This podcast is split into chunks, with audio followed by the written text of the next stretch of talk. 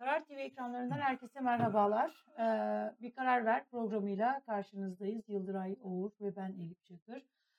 Birazdan e, HDP milletvekili e, Ömer Faruk Gergerlioğlu da bizlerle birlikte olacak. Dolar yine güne yükselerek başladı. 9.27'leri Evet. zorladı sabah saatlerinde ve düşmüyor bir türlü. Düşmüyor evet. 10 olacak gibi görünüyor. 10 olacak gibi görünüyor. Evet. Yani e, keşke Maalesef. bu kehanet, bu şeyi, dal, bu dalgayı geçmedi. Ben bazen böyle insan bir şey söyleyince pişman olur. Hı. Berat Albayrak pişman mıdır acaba? Ben bununla dalga geçmiştim. Yani doğulu şivesi yapmaktan inşallah pişman olmuştur. Ya doğulların ne alakası var bu konuyla? Yani Evet. doların 10 lira olmasından ne alakası var yani? Çok tuhaf bir şey o. Ben diyorum o öyle kötü şive yapınca şey oldu. Ters totem gibi bir şey oldu. Evet, Gayretullah'a dokundu. evet. Ya Yani dolar aslında şimdi tutulamıyor zaten. tutulamıyor. Ee, er, Cumhurbaşkanı Erdoğan bu dolar yani faizin inmesini Hı. isterken önlem alabilirdi. Hani Merkez Bankası'nda e, 125 milyar dolar vardı. Hı hı.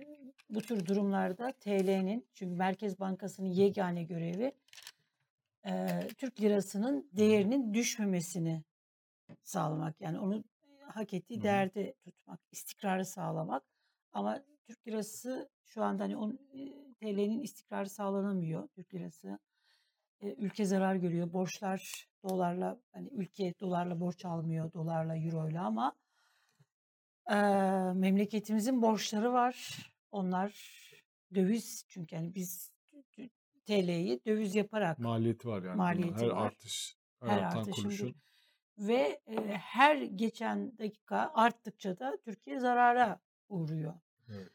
E, buna müdahale de edilemiyor. Yani doları in- indirilemiyor. Bir hazine bakanının Bir şey yok yani. Elvan'ın istifa edeceğiyle ilgili bir kulis çıktı bir ara. Belki biraz o da etkilemiş olabilir. Hafta sonu öyle bir kulis vardı.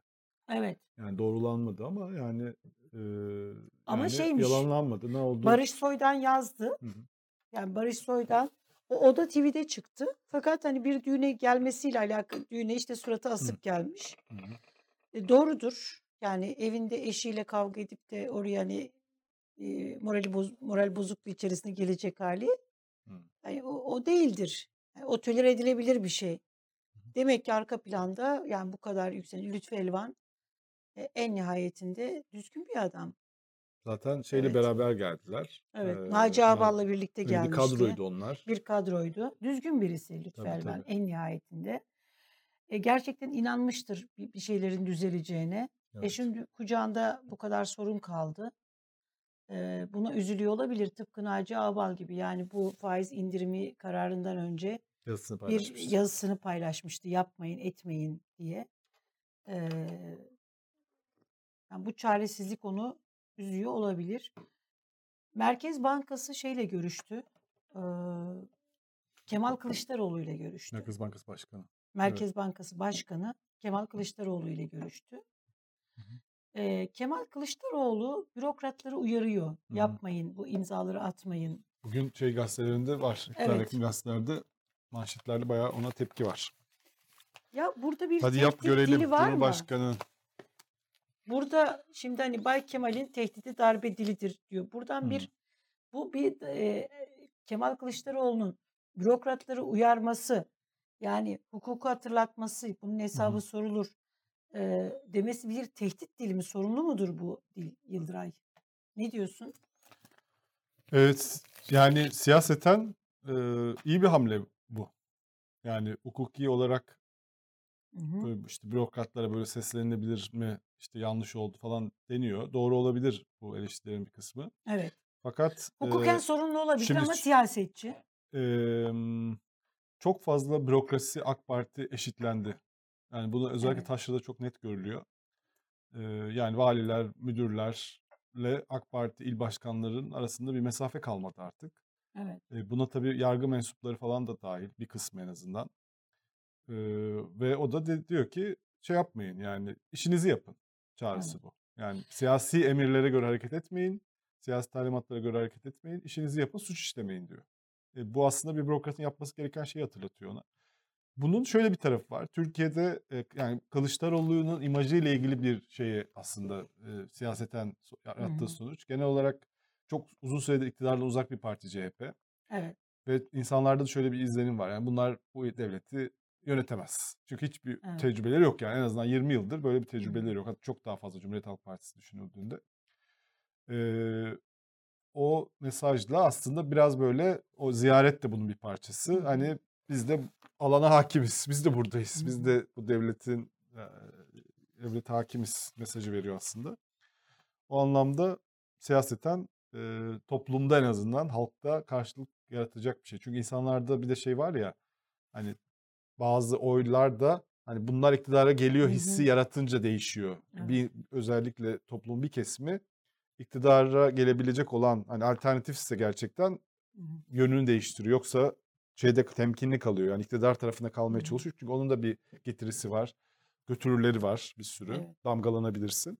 O havayı vermeye çalışıyor. Yani biz iktidara geliyoruz havasını vermeye çalışıyor. Bu da onun bir parçası aslında. Bir de aslında bu uyarıların şöyle haklılık payı var. En nihayetinde siyasi iktidarlar gelir giderler. O kararların altında kimin imzası varsa o imzalar kalacak. Mesela Merkez Bankası Başkanı. Şimdi burada e, faiz indirim kararını alarak ülkeyi zarara uğratan yani bu şeyi kendi e, görevi ihlal eden görevini çünkü burada bir şey var. Hı hı. ihlal var, ihmalkarlık var, görevi kötüye kullanma var. Şimdi bunun altında e, kimin imzası var? Merkez Bankası Başkanı imzası var. Başka kimin imzalısı var?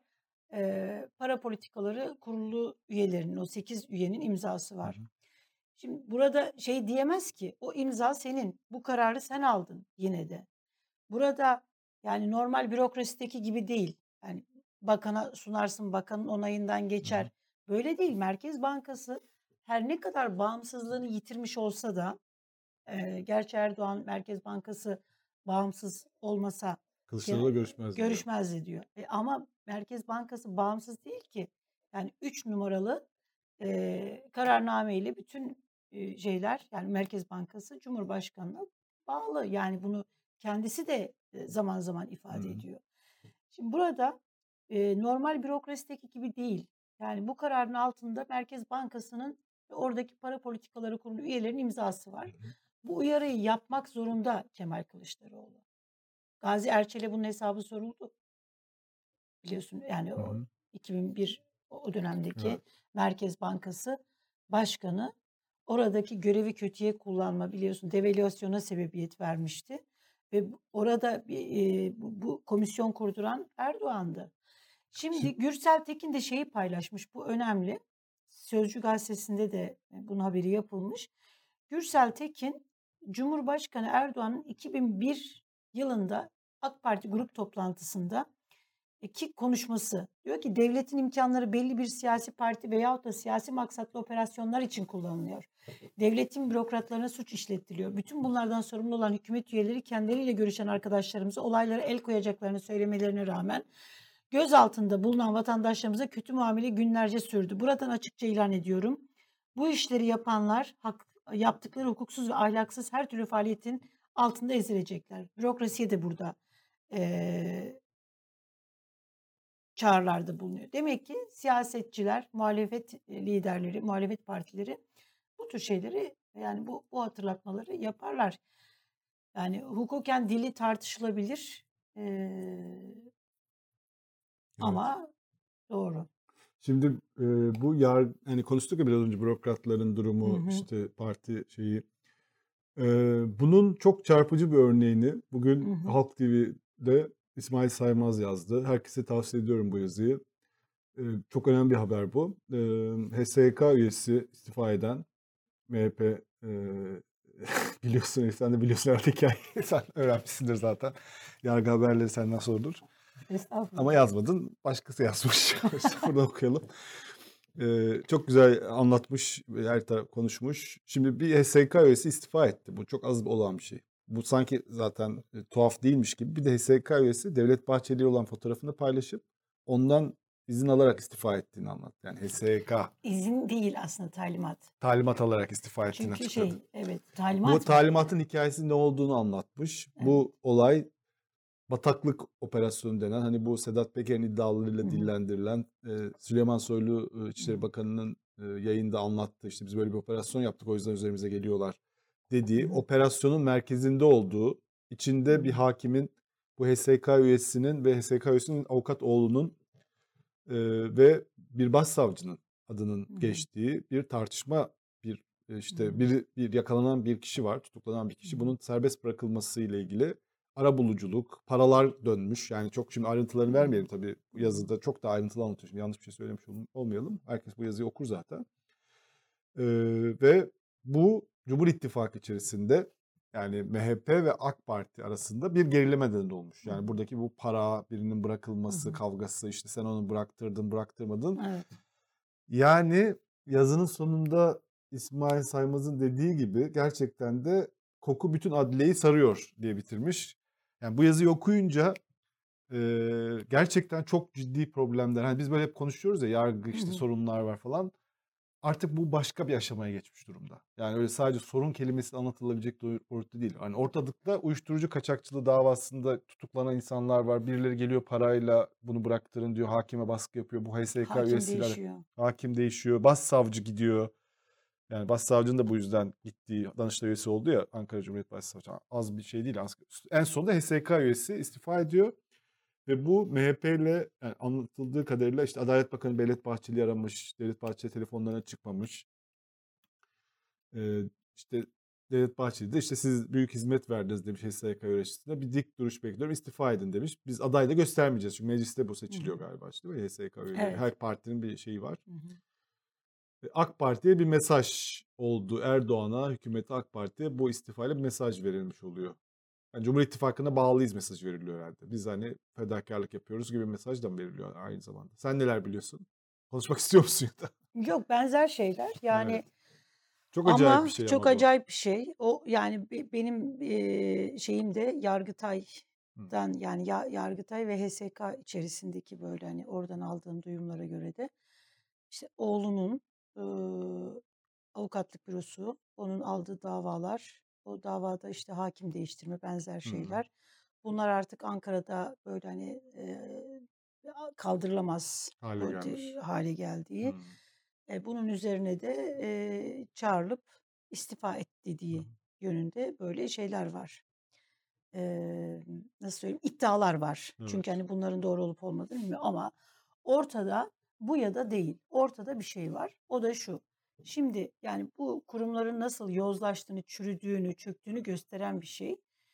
E, o da şu. E, en başta yani bu bağımsız olması gereken kurumlardan birisi yargı yani hukuk. HSK ya Buraya buraya Devlet Bahçeli'nin avukatlığını yapan Ankara İl Başkanlığı'na işte hani siyasetin içi MHP'de Hı. aktif siyaset yapmış yakın bir bir adamı işte kendisini çağırıp bu o fotoğraf hani ne kadar yakın olduğunu da teyit etmiş oldu bize yaşanan hadise bu Evet. istifa hadisesi. Ee, onu çağırıp hadi istifa ediyorsun deyip ee, o da istifa ediyor. Daha sonra da biz adamımızın arkasındayız deyip ikinci bir kez çağırıyor. Fotoğraf veriyor. Sonra Metin Bahçeli'nin önüne gidiyor. İstifa mektubu işte hani açıklaması Bahçeli düzeltiyor. Sonra da hani bir şey Hı. ve bir iddiada Adalet Bakanı e, şeyi arıyor Devlet Bahçeli'yi telefonlara çıkmıyor Evet, falan filan. evet. Fakat şimdi bu bu hadise sadece eğer bu iddialar doğruysa Hı hı. ki doğruya yakın Evet. duruyor. Şundan dolayı doğruya yakın duruyor diyorum. Ee, pek çok Yargıtay üyesine ilişkinde İstanbul'da ofisler kurdukları Hı. Ondan sonra bazı Vay Yargıtay vay vay. üyelerinin. E bunu anlatanlar Yargıtay'ın kendi içindeki Yargıtay üyeleri anlatıyorlar. Yani hı. Konuşuyor biz insanlar. bilemeyiz. Ben mesela hani nerede Bir de böyle bir sorun var aslında. Bürokraside ve yargıda bir sürü insan konuşuyor. evet Muhalefete de anlatıyorlar tabii aslında. Öyle bir çözülme anlatıyorlar. denilen şeyin de böyle bir parçası da var. Evet. Şimdi Evet. eee, çok vahim böyle şeyler var. Yani para para alarak Yargıtay'da eee iş, iş halleden bunlardan para kazanan, İstanbul'da ofis kuran Yargıtay üyelerinin olduğu. Bunlar genelde tabii genelde şey davalarında oluyor. Bu eee, tapu kadastro işte hani Hımm. bu tür davalar var ya hani çözüm. Evet. Herkesin çok fazla gözünün üzerinde önünde olmayan davalar. Olmadığı. A evet, yani bu tür böyle iş davaları, mülkiyet davaları. Paranın daha çok geçtiği. Paranın daha çok Ya da böyle iş geçtiği. adamlarının tutuklandığı bu tarz davalar. Evet, iş adamlarını ilgilendirir. İşte Soma davası da bunlardan bir tanesiydi. Biriydi evet maalesef. Evet, orada çok vahim şeyler büyük bir iş adamı o. Şimdi bu yargının ne hale geldiğini gösteriyor. Şimdi Evet. bunları duyduğun zaman bu iddiaları sen mesela ya bunlar olmaz canım diyebiliyor musun? Evet. Diyemiyoruz. Neden diyemiyoruz? E, Danıştay Başkanı'nın kızının nasıl tetkik hakim yapıldığı jet hızıyla ortada. E, iktidara uygun kararlar veren İstanbul Cumhuriyet Başsavcısının önü böyle Yargıtay'dan geçerek hızlı tren böyle jet hızıyla bir tane dosyaya bakmadan yani o kadar vahim ki. Gerçekten. Ya bu kadar göz gözüne sok göze soka soka bu kadar fütursuzca yapılmaz. Bir şey Bir ben tane eee, bunu otur bir tane bir tane dosya bak ondan sonra git. Bir ay kal. kal. Evet. Kırkını tamamla orada. 40 gün kal. Kalmadı. Anayasa Mahkemesi'ne şey yapıldı. Evet. Şimdi yargının bu kadar çok sorunu var. Evet. Söylenmesi gereken bu kadar çok şey var. Eee, hafta sonu İstanbul Barosu'nda başkanlık seçimi yapıldı ve eee, mevcut başkan Evet. eee, Durakoğlu Evet. başkanlığı kazandı. Onun bir görüntüsü var arkadaşlar hazırladıysa. Evet. Kutlama görüntüsü.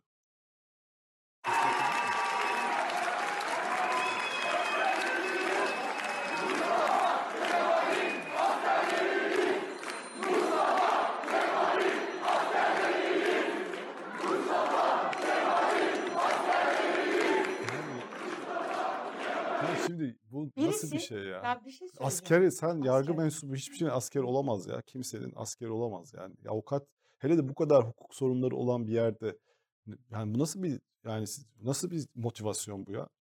Yani burada zaten o yıllardır öyle yapılıyor işte. Herkes kendi şeyine Kemalistler Kemalist'e, milliyetçiler İslamcılar İslamcıya oy veriyor. Yani hukuk elden gitmiş. Yani birinin Hukukla askeri ol, olma ya. Olma kadar hali hala bunu buradan böyle bir ders çıkaramıyor musunuz? Yani böyle ideoloji, siyaset bu kadar çok bu işlerin içine girince işte FETÖ bir sürü Evet. tecrübe yaşandı Türkiye'de değil mi? Daha önce de işte Evet. Kemalist yargı vardı, işte parti kapatmalar bilmem neler. Hani hukuk, gerçek hukuk insanlarına ihtiyacımız var. Sadece hukukun askeri olan avukatlara, hakimlere, savcılara ihtiyacımız var. Cesaretle bunu hareket eden. Ama bu, bu, bu yani Tarafta maalesef bu yani. Bu da öbür, alternatif öbür bu. tarafta işte mesela şey çıkıyor. Tarihe böyle hani şey bakmadan. Bir taraf böyle Abdülhamit yedirmeyiz diyor. Bir taraf işte Mustafa Kemal'in askerleri. Ne oldu? Askerleri olunca ne, ne yaptınız yani? Daha ne oldu? Nasıl bir şey duygusudur? Hukuk adamısın sen ya. Evet. Şimdi Nilay Hanım, Nilay Hanım, Elif Hanım'dan nazarı yemeden beğenelim yayını demiş. Bir de Öğrettin böyle insanlara kahkaha artık. atmış. Yani kadın dayanışması diye bir şey var. Ben azar mı? Ben rica ediyorum gayet en kibar, en böyle nazik halimle size diyorum ki yayınımızı beğenirseniz. Bak ne güzel siz izliyorsunuz. Şu yayını 200 değil 500 kişi izlese daha iyi olmaz mı? Bunun, bunun için de beğenme. Yani eliniz bu paralı da değil. Sadece beğendiğiniz zaman daha fazla insana YouTube kanalımızdan daha fazla insan e, şey yapmış olacak. E, es, yani espri yaptığını anlıyorum tabii ki ben o kadar böyle dominant birisi. Evet. Birisi miyim? Birisiyim. Olabilir. Bu arada Şimdi eee, şimdi şey demiş ki Oya Yüksel de demiş ki Kılıçdaroğlu'nun yarısı sadece Merkez Bankası'na değildi. Doğru. Erhak doğru. Bürokratlar devletin bürokratı olması lazım. Ya yargıçlar devletin hakimi olması lazım. Millet milletin yararına. Çünkü hakimler niye bağımsız? Hakimin görevi nedir? Devletin tankı var, gücü var, silahı var, askeri var. Ama vatandaş olarak bizlerin hiçbir şey yok. Dolayısıyla o güce karşı vatandaşın yani hak, hukuk yerine gelsin diye e, onu onun yanında durması lazım. Yani adalet bu yüzden önemli. E, bürokrat da öyle. İktidarlar gelir gider ama o devlet kurumları han orada kalıyor. E, bu devlet geleneğinin devam etmesi de etmesini sağlayacak olanlar da bürokratlar. Yani birilerinin bürokratı olmazsan, e, iktidarın bürokratı olmazsan, adamları olmazsan e, bu hepimizin çoluk çocuğu için önemli. Dolayısıyla bu tür uyarılar eğer siyasi üslubu e, eleştirilebilir ama e, bu uyarıları önemli buluyoruz. evet. Sadece sorun şurada. Herkes muhalefetteyken çok iyi, İktidara gelince bütün bunlar maalesef unutuluyor. Evet. Eee, hafta sonu biz bir sergiye gittik onu Diyarbakır'da. anlatır mısın? Evet, onu biraz Yazmışsın da konuşalım. bugün. Evet. Evet, daha ayrıntılı olarak da internet sitesinde çıkacak. Çok etkileyiciydi. Ahmet Güneştekin'in Hafıza Odası sergisi. Diyarbakır'da, Keçiburcu'nda açıldı. Evet. Eee, yani ben sanat uzmanı değilim. Yani hani sanatsal değeri üzerine şimdi ukalalık yapamam. Fakat emm, siyaseten ifade ettiği, toplumsal olarak ifade ettiği ve benim gördüğüm şey çok heyecan vericiydi. Yani tabii ki sanatsal olarak da çok heyecan vericiydi. Eee, çok sert bir şeydi mesajdı. Evet. Hafızada İnsan ortaya okurken, ben çıkaran. sabah yazını okurken Evet. biraz böyle ürktüğümü hissettim. Evet. Uludere, düşün tabut. Evet. Sonra faili meçhuller meçhul, duvarı vardı. evet. İşte Sur'da yıkılan yerlerden yaptığı hı. eserler vardı. Dil yasağı, harf yasağı ile ilgili yaptığı Evet. eserler vardı. Fakat eee, orada bir aynı zamanda bir buluşma oldu. Yani Hı hı. işte bir sürü İstanbul'dan işte şeyler, zengin iş adamları, Hı işte hı. böyle bizim hani ne bileyim hani bir tane şey vardır ya Hı Habertürk hı. HT Club magazinde isimlerini hatırladığımız Hı hı. böyle insanlar. Med- medya dünyasında pek çok kişi yani farklı kesimlerden hani çok Evet. sayıda insan. Mega- magazin medyasından Hı hı. insanlar yani böyle kültür dünyasından insanlar. E, bu sergi gezdiler Diyarbakırlılarla beraber. Diyarbakır'daki işte insan hakları örgütleri işte Mithat Hoca vardı. Mithat Sancar. HDP eşmen. Ekrem İmamoğlu gelmişti eşiyle beraber. E, Mehmet Emin Ekmen vardı Deva Partisi'nden. Evet. İhsan Arslan vardı AK Parti kurucularından. E, böyle her kesimden insanlar gelip burada e, bu bu sert mesajı e, izlediler, Evet. baktılar. E, ve bu burada bir şey olmadı yani hani bir normalleşme oldu. Yani bir taraftan çok anormal şeyler anlatıldı e, sergide. Fakat ona karşı e, yani bu bunlar bu Türkiye'nin bu hakikatleri artık kabul edilen hakikatler artık ve bunun bir sorun olduğu da tespit edilmiş durumda. Yani bunlar sorun. Bunu sanat yapabiliyor işte. Yani mesela bir konferans olsaydı belki bu konular bu kadar kolay bu insanlarla konuşulamazdı. İtiraz edenler olurdu, bağıranlar, çağıranlar olurdu. Ne böyle diyorsun? Mesela işte 5 nolu koridor diye bir serginin çok etkileyici Keçiburcu'nun tepesinde bir yer Evet. var. Hani Diyarbakır cezaevindeki 5 şey var ya bu hani işte Evet. yazıların olduğu Türkiye Evet. Türklerindir işte Evet. Türkçe konuş çok konuş. Onları sloganları orada bir hı. geçerken böyle hafif de e, alçak da bir koridor. Böyle hafif yani birazcık işte boyu azıcık uzun olanlar öyle geçiyorlar. Bunlar insanlar o koridorlardan geçtiler, o gerçeklerle yüzleştiler. Sonra da kardeş türkülerin eee, Kürtçe şarkılarıyla işte bir tane Ahmet Kaya şarkısı okudular. Orada işte halay çektiler. Evet.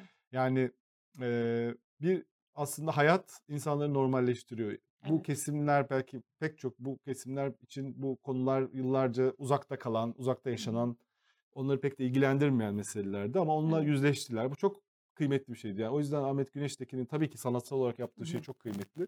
Fakat bu esasen bu açısından yaptığı evet. şey, bu buluşmayı sağlayabilmesi, bunun sponsorları da işte. Arçelik, Denizbank gibi. Türkiye'nin büyük firmaları, büyük şirketleri Diyarbakır Ticaret Odası'nın e, organizasyonuyla yapıldı. Hatta orada Ertuğrul Özkök e, de vardı Hürriyet Gazetesi'nden. O da Kardeş Türkülerin Kürtçe şarkısıyla halay çekenler arasındaydı. Onun videosu da var galiba. İsmail Küçükkaya çekmiş. Varsa onu da gösterebiliriz aslında. Sen çektin mi? E, ben de çektim ama benimki çok iyi değildi. İsmail Küçükkaya daha tepe, şeyden çekmiş. Bakalım mı? miyiz? Ha, sesi de verelim. Oo, beyaz. Ses yok. Ses arkadaşlar. Ses.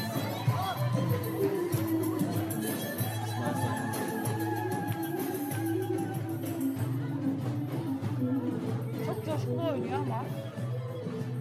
Evet. Çok coşkulu oynuyor ama böyle hani nasıl söyleyeyim sana böyle böyle halay çekilmez yani şey. Ama Yani olsun o ilk defa. denizde Acemilik o kadar olur. yalnız çok komik. Yani şöyle şöyle hani kulaç atar gibi denizde yüzer gibi. Ama Egeli halayı o. Ha? Egeli olduğu için Ya Ege'nin İzmirli. oyunu da değil. Yani arada kalmış. Bence Ertuğrul Özkök bir halay kursuna falan gidip öğrenmesi lazım. Öyle halay çekilmez ya. Hani. Ben sen nasıl? Sen daha güzel ben bilirsin bu tecrübeliyim. işleri. Tabii tabii. Tecrübelisin evet. Benimki iyi oldu. Fena değil. Evet. Beğenildi yani orada. Ha, güzel oynamamış. Ne, ne şey yapayım öyle halay çekilmez. etrafındakileri de Ben zorlamış. hafif Şemmami bile oynayabiliyorum yani. Müzik Gerçekten uygun mi? değildi. Ortam yoktu. Şimdi eee, hızlıca şeyleri bakalım mı? Bu arada biz Evet. bir de e, e, şeyde Van'da da Ahmet Davutoğlu'nun e, Kürt sorun meselesi çalıştayı Hı vardı. hı. E, Gelecek Partisi'nin Ahmet Davutoğlu katıldı. Ona da onu da izledik. O da çok çok özgür bir ortamda mesele konuşuldu bölgeden hı. aktörlerle. Bir de e, Ahmet Hoca e, orada bir radyo programına e, katılırken e, asansör e, böyle ikinci kattan yere çakılmış. E, evet bayağı bir belinde Aa. rahatsızlık oluşmuş. Korseyleydi. Bayağı acılar Aa, çok içerisinde bayağı olsun. orada o toplantıyı bir 10 saat falan sürdü herhalde o toplantı. of Sabah of başladı of. çünkü. Yok 10 saat değil. Baş- 11'de başladı, 5.30'da bitti. Arada ayağa kalktı falan, yürümesi gerekiyormuş. Evet, Ama o toplantıda çok başarılı, evet. iyi bir toplantı oldu. Yıldıray hızlıca şu gazetelere bakalım mı konumuz şey yapmadan? Şimdi Yusuf Ziya Cömert'in yazısı var Karar Gazetesi'nde. E, e, bu yazıyı mutlaka okuyun e, derim. E, neden? Bu AK Parti e, Konya eski milletvekili Hüsniye Erdoğan onun Evet, bir açıklaması oldu. evet. Ya Kanal mesela 42'de. şimdi sen yine bana sakin ol diyeceksin Yıldıray da. Hani sakin ol. Ya kardeşim sakin olunmuyor ya. Ya bu nasıl bir kafa yapısı? Bunlar utanç verici gerçekten. Yani bu, bunlar bunlar bu dindar kesimi yüz karası bunlar ya. Ya bunlar bir gerçekten ortalıktan çekilseler, bir sessiz olsalar. Yani hiç utanmaları şeyleri yok. Ee, KYK yurdunda yemek porsiyonları küçülmüş. Bunun şeyi şu. Emine Erdoğan, Sayın Emine Erdoğan e, porsiyonlar küçülsün dedi. KYK da bunu iş edilmiş, tabakları küçültmüş kendisine. Hemen böyle koşmuş, e, şeyleri küçültmüş. Ya ülkede sanki bolluk var. Yeni Zelanda, Türkiye. Sanki Almanya, sanki İngiltere. Yani bizim hani sorunumuz yok. 10 milyon işsiz yok. İnsanlar ekmek almaya almakta zorlanmıyor. Pazarına gidiyor ferah feza. Bir diyetisyenliğe soyundular ya. Yani E, Bir de şey dedi. bunu da böyle Erdoğan. İslami böyle Zam şeylerle geldi, mini mini geldi ama dedi. mini mini geldi diyor. Peygamber Efendimiz mideyi boş bırakın. E yapmayın o zaman. Yani Beştepe'de o kadar e, o kadar böyle şaşalı e, yemekler, işte toplantılar. Siz siz evinizde o zaman porsiyonlarınızı Evet. küçültün. Ya da aldığınız 4-5 maaşı bırakın. Kararlı manşet yaptı zaten Evet. bunu. Ya Evet. yazık ya. Yani Dünkü manşet buydu. diyorum. Vekil konuştu biz utandık. Şimdi Yusuf Ziya Cömert bunu yazmış. Diyor ki empati değil. Çünkü empati kuramazlar. Eee, kimden? Uzaklaştılar. Uzaklaştıkları için de meseleyi anlayamıyorlar. Dediği bir yazısı var. Eee, İbrahim Kahveci'nin yazısı eee, güzel. Bir tarafta midesi açlar, bir tarafta cepleri doluları yazmış. Bu Bir işte de beşli burada şey var ya. bir şey ben sana bir şey şey söyleyeceğim. Sen yine kızabilirsin ama şöyle bir şey söyleyeceğim. Ya öfkemi şey gör ama. Tamam Yani tamam buna kızma ama şimdi bak. Bir de Hüsniye Hanım e, eski milletvekili.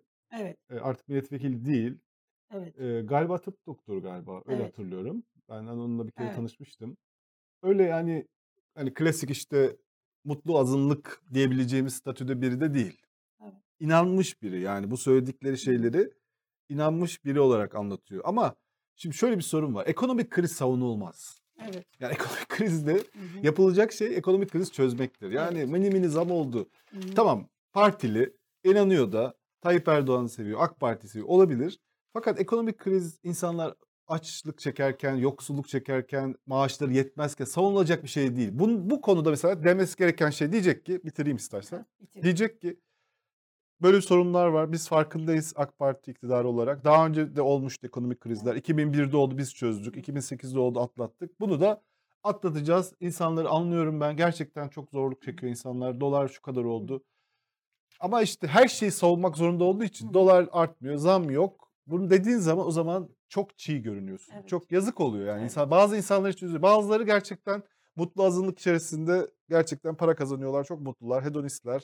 O yüzden böyle savunma ihtiyacı yok. Ama Evet. bazıları da gerçekten o partili şeyini devam ettiriyorlar. Yani inanç da var bunun içerisinde. Çok Onlar iyimsersin Yıldıray. çok Mini mini zam geldi diyorsa sa- Olsun. zam sana dokunmadığında sen ben mini mini insanları geldi ben dersin. iyimserlikle alakası yok. Ben toptancılığa karşı. Evet. Herkes her şey, herkes aynı şeylerle eleştirilemez. Bazı insanlar bu da kötü bir şey. Bu daha kötü bir şey bence. İnsanın inanması buna. Yani inanarak Evet. inanıyor. Bir davaya inanmış. İşte bunu İslami bir dava olarak da görüyor. O yüzden bunu meşrulaştırmaya çalışıyor. Orada soru da gelince bunu söyleyemiyor yani. O ekonomik krizi tespit edemeyecek haldeler artık. Yani en azından bunu tespit et sus yani değil mi? Yani ille savunmak zorunda değilsin.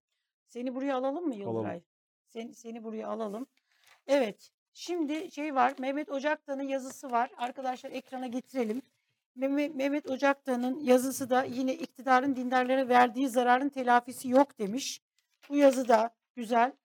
Mustafa Karalioğlu e, Merkel ve Cumhurbaşkanı Erdoğan'ın e, İstanbul'daki Merkel'in İstanbul'a e, Türkiye veda ziyareti. Burada Erdoğan şey söylüyor. Diyor ki koalisyon hükümetleri olmamış olsaydı belki Almanya-Türkiye ilişkileri daha güzel olabilirdi. Fakat koalisyon hükümetleri tabii çok çok çalışmayı her zaman zorlaştırıyor. Diyor Merkel akıl veriyor. Biz diyor Allah'a şükür şey başkanlık sistemine geçtik iyi oldu. Merkel de diyor ki yok diyor koalisyon ortaklarımla çalışmaktan mutlu olmadığım anlaşılmasın. Alman hükümetlerinin özelliği de budur. E, biz başkanlık sistemini uygulamak istemiyoruz. E, Almanya'nın diyor yapısına yani. da diyor koalisyon hükümetleri gayet uygun diyor. Ee, Ömer Bey hoş geldiniz. Hoş bulduk. Sizi burada görmek, görmek çok güzel. Çünkü biz en Evet. son sizi burada ağırladığımızda hakkınızda karar e, vardı. Bekliyordunuz sonucu. Sonra Evet. çok çok tatsız olaylar yaşandı. Evet. Evet. O yüzden böyle söke söke milletvekili geri aldınız aslında. Çok geçmiş Evet. olsun. Sağ olun, teşekkürler. Ee, yani cezaevine girmeden önceki en uzun, e, önemli programı sizinle yapmıştık. Evet. Ee, öyleydi hakikaten. Sonra tabii bir sürü olay yaşadık. Ce- Meclisten çıkarıldık. Evet. evet. Evimizden zorla dartla alındık. Cezaevine konduk. Haksız hukuksuz bir süreçti. Herkes biliyordu bunu. Ee, Kırmızı Pazartesi romanında olduğu gibi herkes bildiği halde neyin ne olduğunu biz cezaevine girdik. Vekilimiz düşürüldü. Ve sonrasında çıktık. Yine geldik. Yine meclisteyiz. Eh, Maalesef e, bu yanlışı yapanlar utanmıyor. Yani yüzleri de kızarmadı. Her türlü hukuksuzluğu yaptılar. Biz geri döndük şu anda. Başladık. Devam çok ediyoruz. geçmiş olsun.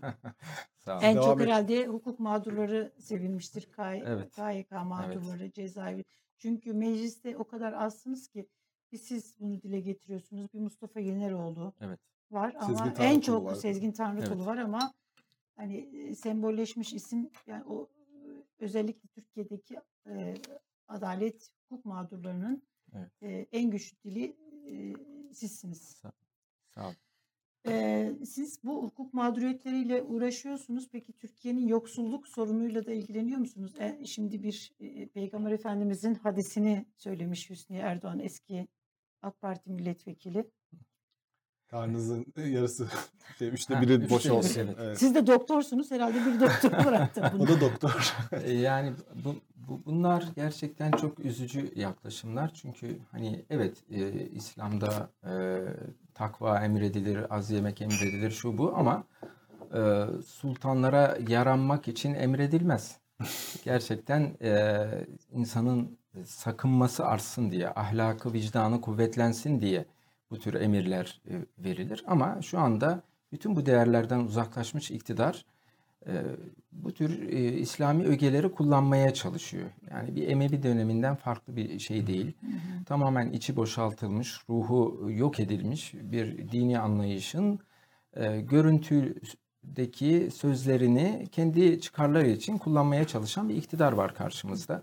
Aslında ekonomi son derece kötü. Biz geçtiğimiz hafta vergideki adaletle ilgili bir yasayı görüştük. Orada da ben konuşma yaptım, arkadaşlarım hep anlattı. E, Şu anda getirilen yasa teklifi ki yasalaştı, vergideki adaletsizlikle ilgili hiçbir e, e, madde içermiyor. E, yani işte dolaylı vergiler arttırılmış, KDV, ÖTV, çalışandan e, alınan paralarla e, devlet yönetiliyor ve e, maalesef e, bu hal devam ediyor. Evet. Uçurum artıyor. Zenginle fakir arasındaki uçurum artıyor. E, iktidar her türlü yolla vatandaştan para almaya çalışıyor. Her e, harcamada para alınıyor. Aslında kazanandan vergi alınması gerekirken harcamalardan vergi alınıyor. Her şeyin fiyatının arttığı apaçık ortada. Yani markete gidiyorsunuz, pazara gidiyorsunuz. Gerçekten çok olağanüstü bir şekilde her şeyin fiyatı artmış durumda. Vatandaş mağdur. Ben esnafları dolaşıyorum ee, ve e, gerçekten herkes çok şikayetçi. Ee, emekliler çok şikayetçi. Esnaf çok şikayetçi. Hiç böyle bir dönem görmemiştik diyorlar. Ee, zaten dolar biliyorsunuz aldı başını gidiyor. Ee, ve getirilen vergi adaletiyle ilgili yasa teklifinde hiçbir şey yok. Ee, hiçbir vatandaşı rahatlatacak şey yok. Sadece bir takım teknik düzenlemeler ve e, para babalarını memnun edecek e, değişiklikler var. Biz bunlara hep itiraz ettik ama e, işte Cumhur İttifakı'nın sayısal çokluğu var ve takır takır geçiyor maddeler. Ama felaket büyüyor. Ömer Bey gerçekten mesela ben yine de böyle iyimserliğimi korumak istiyorum. Zaman zaman burada işte muhalefet partisinden milletvekillerini ağırladığımızda zaman zaman telefonla da bazı böyle hani yasalar işte yani bu şeyden yasa görüşmelerinden sonra görüştüğüm hani neler oluyor diye görüştüğüm kişilerden duyduğumuz şey açıklamalar da yapılıyor tabii. İktidar siyasetçileri, milletvekilleri ya da işte teklifi getirenler gerçekten getirdikleri teklifi ya da yasa önerilerinin içeriğinden habersizler mi? Habersizler. Sarayda hazırlanıyor. Kendilerine getiriliyor. Altına imzalarını atıyorlar. Ee, ve... İnsan merak etmez mi? Ya işte maalesef hal bu. Ya da hangi durumda merak etmezsin? E, tabii olacak şey değil. Onlar itiraz edecek bir mevkide de kendilerini görmüyorlar. Diyorlar ki biz zaten itiraz edemeyiz. Biz e, getirileni imzalarız ve e, teklifi sunarız diye düşünüyorlar. Başka bir düşünceleri de yok. Maalesef olan bu. Hani biz defalarca da yüzlerine söylüyoruz. Redde edemiyorlar. Ya bu sizin yasa teklifiniz değil. Bu saraydan ha- hazırlanmış, getirilmiş böyle e, bir yamalı bohça torba şeklinde birisinin sırtına vurulup getirilmiş. Sizin de burada onayladığınız, imzaladığınız bir e, torba e, yasa teklifi. E, ama hiçbir itiraz güçleri yok. Ne denirse uygulayan e, vekiller durumundalar. E, bence liderin vekili durumdalar. Milletin evet. vekilliğinden çıkmış durumdalar. Ee, Ömer Faruk Bey birkaç hafta önce galiba şöyle bir tartışma yani böyle kulis haberler çıktı. İşte aslında bu KHK meselesiyle ilgili iktidar cenahında da artık bir rahatsızlık var. İşte seçimlere doğru özellikle bir şekilde burada bir çare e, bulunmak bulunması isteniyor. Çünkü bir, bir de hapishanelerdeki işte, işte kadın çocuklu kadınlar için bir şey çıkarıldı. Evet. Yargıtay'ın bazı kararları oldu. İşte biraz daha bu şey davalarda hani yumuşama işareti veren kararlardı. Hani ne kadar sonuç alındı bilmiyorum ama tabii Ayşe Özdoğan meselesini ayrıca konuşacağız. O pek tabii. yumuşama işaret olmadığını gösteren Değil. örnek. Böyle bir şey olabilir mi? Yani mesela hükümet iktidar seçimlere doğru mesela KYK meselesinde en azından belli bir insan kesimi için bir açılım yapabilir mi? Sizde öyle bir hiç siz öyle bir işaret alıyor musunuz Ankara'da? Benim gördüğüm öyle bir şey yok. Ee, iktidar KHK meselesinde e, sonuna kadar zulmünü devam ettirmek istiyor. Ee, anayasayı çiğnedi zaten. Anayasal bir rejim mevcut değil. KHK rejimi var. Onunla kayyımlar atıyor, yeni KHK'lar çıkarıyor, rektörler atıyor. Çok memnun halinden. Bu, bu bundan geri adım atacağını çok zannetmiyorum. Peki bu tutuklu insanlar yani bu FETÖ davalarında evet. hem herkese böyle veriliyor ya FETÖ üyeliğinden. Evet. O konularda şimdi KHK meselesi aslında ayrı bir şey. Bu ayrı bir evet. mesele. Bu da çok önemli bir mesele. Yani herkese FETÖ'den örgüt üyeliğinden 6 yıl 7 ay mıydı? Bir anda evet. bir ceza veriliyor. O konularda bir Yargıtay üzerinden böyle bir şey yapılabilir mi? Yani belli insanların en azından çıkmasına vesile olabilecek bir düzenleme gelebilir mi? Sizde öyle bir Ben çok sanmıyorum. O da olmaz. Ee, çünkü e, Sayın Erdoğan gemileri yakmış bir şekilde e, eleştirileri dikkate almadan yoluna devam ediyor. E, ve e, nasıl başlamışsa öyle gidiyor. Öyle de gidecek. Ama toplumun tepkisi önemli. Toplum etkili bir tepki ortaya koyarsa e, geri adım atabilirler. Ben kendiliklerinden geri adım atacaklarını sanmıyorum. Hani Bankasya'da 3 kuruş parası olan insanı örgüt üyesi e, kabul eden bir anlayış e, yani bu devam edecek.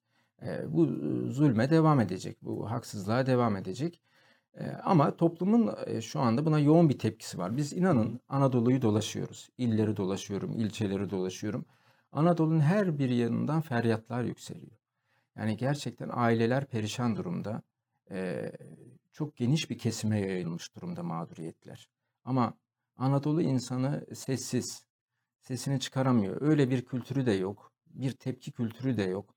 Ee, yani sol camiadaki itiraz ve tepki kültürünün olmadığı çok yoğun bir kesim var ve halen sessiz sedasız bekliyorlar. E, mağduriyet had safhada. E, hani hangi küçük bir ilçeye bile gitseniz e, bir sürü KHK'lı insan görüyorsunuz. Çaresiz, vasıflı bir sürü insan çok basit işleri ancak yapabilerek geçimlerini sağlıyorlar. Bazen de onlar da yaptırılmıyor bu insanlara. Mağduriyet had safhada ama şu anda bunu iktidar görmüyor. Hani görse bile umursamıyor. Fakat tepkiler artarak devam ediyor. Yani 3-4 sene öncesi gibi değil. KHK'lılar artık daha e, örgütlü, daha e, etkili bir şekilde tepkilerini göstermeye başladılar. Partilerle görüşüyorlar Partilerle mi? görüşüyorlar, platformlar oluşturuldu. 50'den fazla ilde platformlar oluşturuldu. Bu platformlar e, her farklı kesimin katılmasıyla oluşan platformlar. Yani tek bir camiadan ihraç olanların değil, her farklı camiadan ihraç olanların katıldığı, hı hı. bu haksızlığa karşı mücadele eden insanların oluşturduğu platformlar ve oldukça etkili çalışmalar yapılıyor. 3-4 sene önceki durum gibi değil tabii. Hmm. Yani 3-4 sene önce... sadece siz konuşuyordunuz. Evet konuda. öyleydi. Şimdi herkes konuşuyor partiler. Evet şu anda artık, artık herkes gündeme almaya başladı. Biz yıllardır bu e, meselenin büyük bir zulüm olduğunu, büyük bir haksızlık olduğunu, insanların çaresiz bırakıldığını hep söyledik ve şu anda partiler şu bu görmeye başladı. E, ama iktidarın umurunda değil ben mücadele edilmesi gerektiğini söylüyorum. Ne kadar mücadele edilirse, ne kadar gündeme getirilirse, partiler gündemlerine alırlarsa iktidar o kadar geri adım atacak. O yüzden etkili bir mücadele lazım. Hani iktidarın vicdanı yok maalesef. Umrunda değil. İnsanlar çaresiz kalmış. E, iş bulamıyorlar bir de. İş bulamıyor, aç susuz kalmış. E, bir sürü vasıflı insan yani. Çok %99'u üniversite mezunu olan bir kesimi mağdur hale getirmişsiniz ve sokağa atmışsınız. Özelde iş bulmasına engel olmaya çalışıyorsunuz. Bakın özelde e, mühendislerin, öğretmenlerin e, iş bulmasına engel oluyorsunuz. Nasıl oluyor? Onu biraz bilmeyenler için anlatabilir Tabii. misiniz? Şimdi bir tek doktorlar bulabiliyor. E, yani özel hastanelerde KYK'lı doktorlar çalışabiliyor. Onun dışında mühendislere mesela engel var. özel sektörde çalışmalarına oldukça önemli et, e, önlemler alınmış durumda. Hani işe alırken bakılıyor bu insan ihraç edilmiş ve almak istemiyorlar. Görünüyor değil mi? Kayıtında? Görünüyor tabii. Bir SGK numarasında galiba. Orada şey görünüyor. Yani ihraçtır, terör nedeniyle ihraçtır. Zaten bunu gören, o parlayıp sönen yazıyı gören işveren almaktan çekiniyor. Veyahut da e, işte bir takım sertifikalar alıyor insanlar. E, diyelim ki yapı denetim firmasında çalışacak mühendis e, yapı denetim firmasında çalışmasına engel oluyor. Veyahut da doktorun iş yeri hekimi olmasına engel oluyorlar. Böyle GETAT kurslarına katılmasına, alternatif tıp kurslarına katılmasına halen şu anda engel olunuyor. İş yeri hekimi olmasında çok engeller yaşandı. Kimi zaman biraz aşıldı, kimi zaman devam edebiliyor. Öğretmenler yine aynı şekilde özel okullarda öğretmenlik yapamıyorlar kaçak göçek çalışan olabiliyor. Hani böyle sigortasız şu bu çalışıyor insanlar. Hakkı yeniyor, az ücret veriliyor. çünkü aç kalacak insan. Ne yap ne yapsın? Başka bir çaresi yok. hani biz bunu defalarca söyledik. Binlerce defa söyledik. Ya öğretmenler niye özel okulda çalışamaz? Yani devletten ihraç etmişsin. Ya bırak aç kalmasın, susuz kalmasın, gitsin özel okulda çalışsın. Hayır. İzin vermiyorum diyor.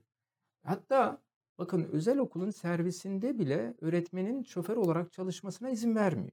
Aa. Tabii. tabii. Şoför yani şoför. öğretmen olacak. Evet evet. Bu bizde belgeleriyle mevcut. Kaç kez biz böyle müracaat aldık. Yani ben öfkeyle bakıyorum belgeye inanamıyorum ama gerçek. Kaç kez bize böyle başvuru geldi. Yani işte efendim diyor milliyetim onayıyla.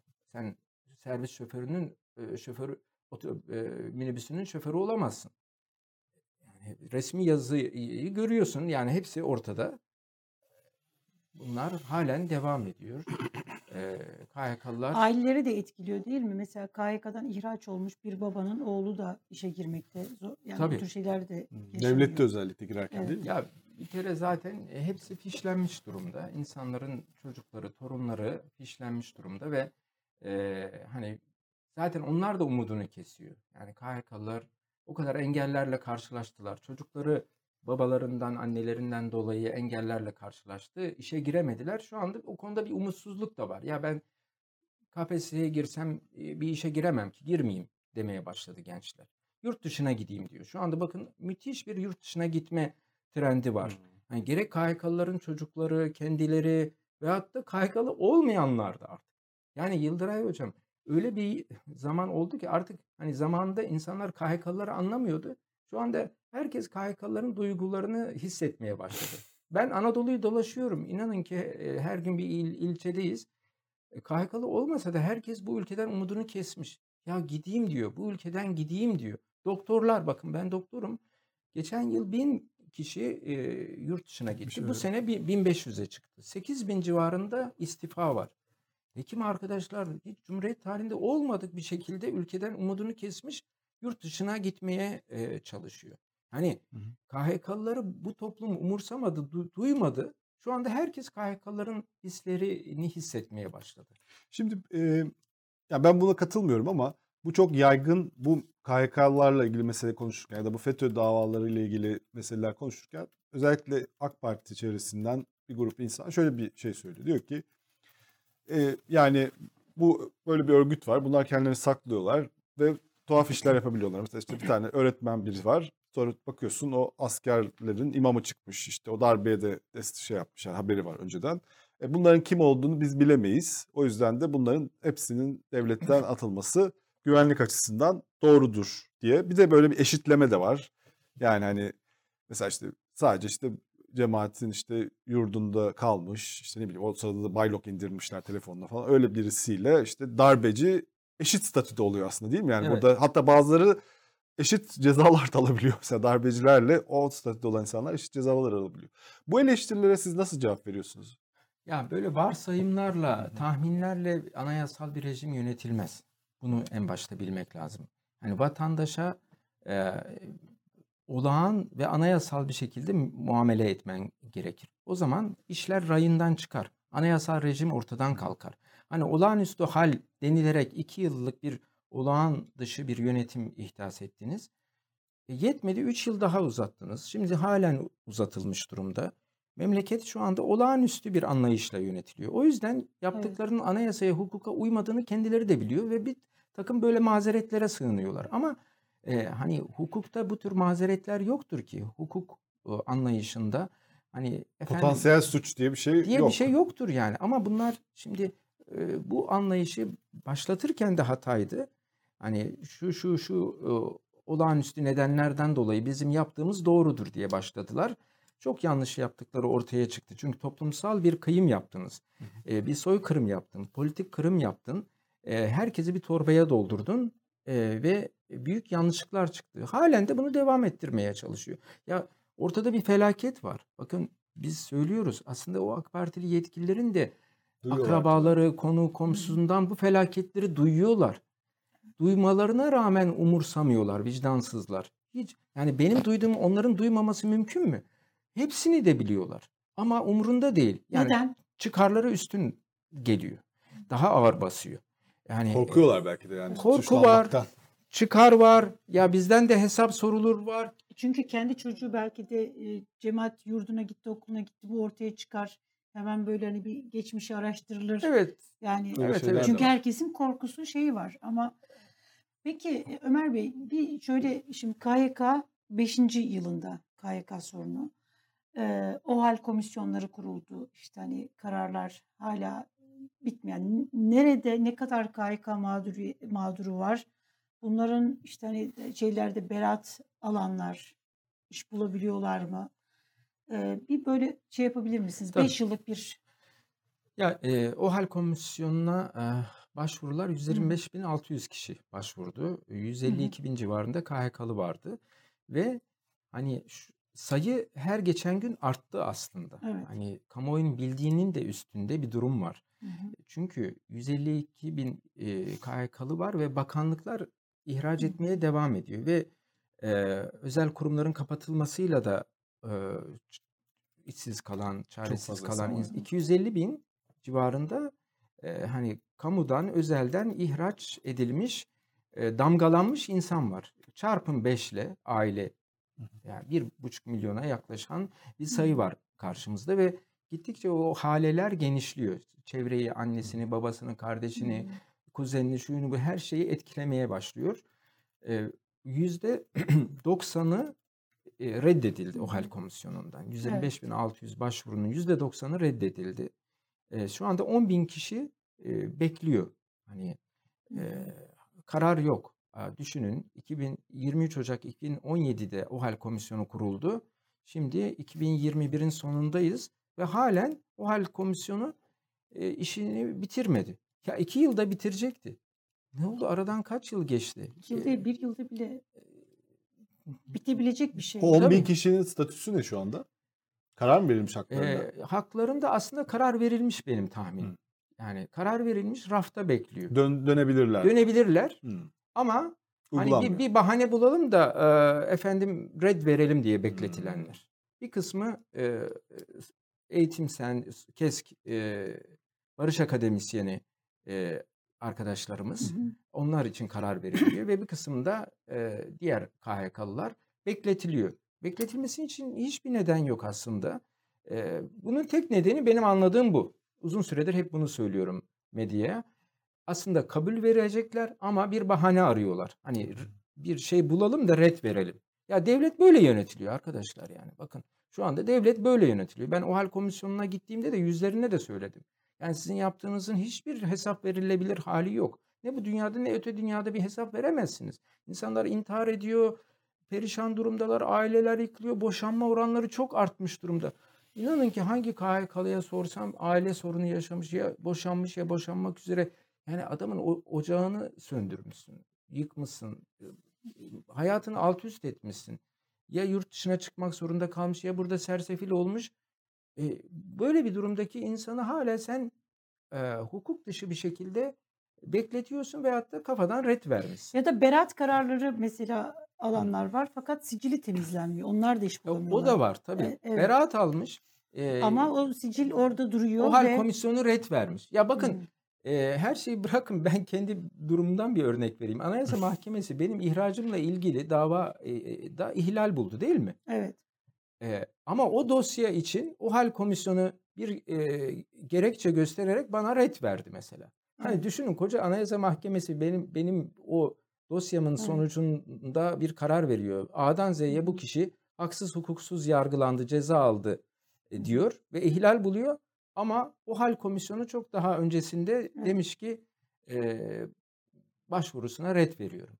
Hani demek ki idari komisyonlar hukuku, mahkemelere hatta Anayasa Mahkemesi'ni umursamıyor. Barış akademisyenlerin için ifade özgürlüğü dedi. Evet, Anayasa Mahkemesi Normalde dönmeleri lazım İki artık. yıldır bekliyorlar. Evet. Ya şimdi bakın nerede hukuk var Allah aşkına? Yurt dışı Anayasa, çıkış yasakları bile galiba devam ediyor değil mi yani bazılarının? e, e, yani bir kısmına idari açıdan izin verirlerse çıkabiliyorlar. İçişleri Bakanlığı'na sunuluyor. Soruluyor evet. O onay verirse çıkabiliyorlar. Son bir buçuk yıldır böyle oluyor. Ama onay vermezse yine Çık- çıkamıyor. evet. Zaten e, dışarı çıkamadıkları için Anayasa Mahkemesi'ne başvurmuşlardı. Birçoğu Anayasa Mahkemesi'nde ihlal aldı, kazandı, tazminat Hı hı. kazandı. Hani beni burada üniversitede çalıştırmıyorsun. Bırak gideyim Avrupa'da bir üniversitede çalışayım. Ee, ona da izin verilmemişti. Anayasa Mahkemesi'ne gitti Barış Akademisyeni kazandı. Ee, hak yerini buldu tabii ki. Tazminat kazandı. Sen bu insanı niye yurt dışına göndermiyorsun? Orada bil, bilimini sürdürsün. O- Bu, bu da olmadı. Şu anda e, böyle bir halde rafta da bekletiliyor. O hal komisyonun umurunda değil yani. Hukuk uygulamıyormuş, anayasayı uygulamıyormuş. Umurunda değil. Onların tek kriteri e, işte külliyeden gelecek emirler. O hangi yöndeyse onu uyguluyorlar. Şu andaki hal bu. E, ve şu anda KHK'lılar bekliyorlar. Evet şu anda seçim var önümüzde. Ama şunu da apaçık bir şekilde biz söylüyoruz. KHK meselesini çözen kazanır. Bunu da KHK'lılar her yerde de söylüyor. Muhalefet burada Evet, bunu e, somut biraz. evet somut e, bir öneriyor? öneri koyamıyor. Burada aslında konulması yani somut e, ne yapılması lazım? Siz hani bu meseleyle çok ilgilendiğiniz için biz burada ağırladığımız siyasetçilere de hani somut öneriniz nedir? Nasıl çözeceksiniz? Yani hukuk ekseninde çözeceğiz Ya- deniliyor ama burada bir şey Bu, olması daha e, somut. Radikal çözüm şudur. KHK'ların iptal edilmesidir ve KHK'lar yasalaşmıştır. O yasaları bir yasayla iptal edersin. Ee, bu mesele biter. Ya 12 Eylül'den sonra da 1402'likler Hı hı. meselesi vardı biliyorsunuz. Evet. 8-9 yıl sonra bu insanlar işlerine döndü. Hı hı. Şu anda kaç yıl oldu? 5 yıl oldu değil mi? Ee, ve şu an hala hukuk geri gelmiş değil. Ama bir şekilde bir sonuca ulaşacak. Bu KHK'ların lamıcımı yok. Yani iptal edeceksiniz ve insanları eğer yargılamak istiyorsanız 657 sayılı devlet memurları kanunu var. Ona göre yargılarsın. Seni kardeşim ben memurluğa almıyorum. Ben seni devlet memuru yapmıyorum dersin. Tamam ona bir şey demem. O var. Memurlukta nedir? Uy- kınamadır, uyarıdır, memuriyetten atma 657'ye göre var. Onu uygularsın. Ama nedir bu KHK? Tamamen tepeden inme, hukuksuz bir rejimi e, devam ettirme. Bence yapılması gereken budur. KHK'ların iptal edilmesi, hukuka dönülmesi, tekrar 657'ye göre hepsinin baştan değerlendirilmesi. Çok somut bir teklif. Somut evet. Çok net. Bakın Siz diğer partilerle bunu mesela e, görüşüyor musunuz ya da keşke hani böyle bir e, şey kurulsa partiler arasında bir komisyon gibi bir şey kurulsa. Diğer partiler şey mi?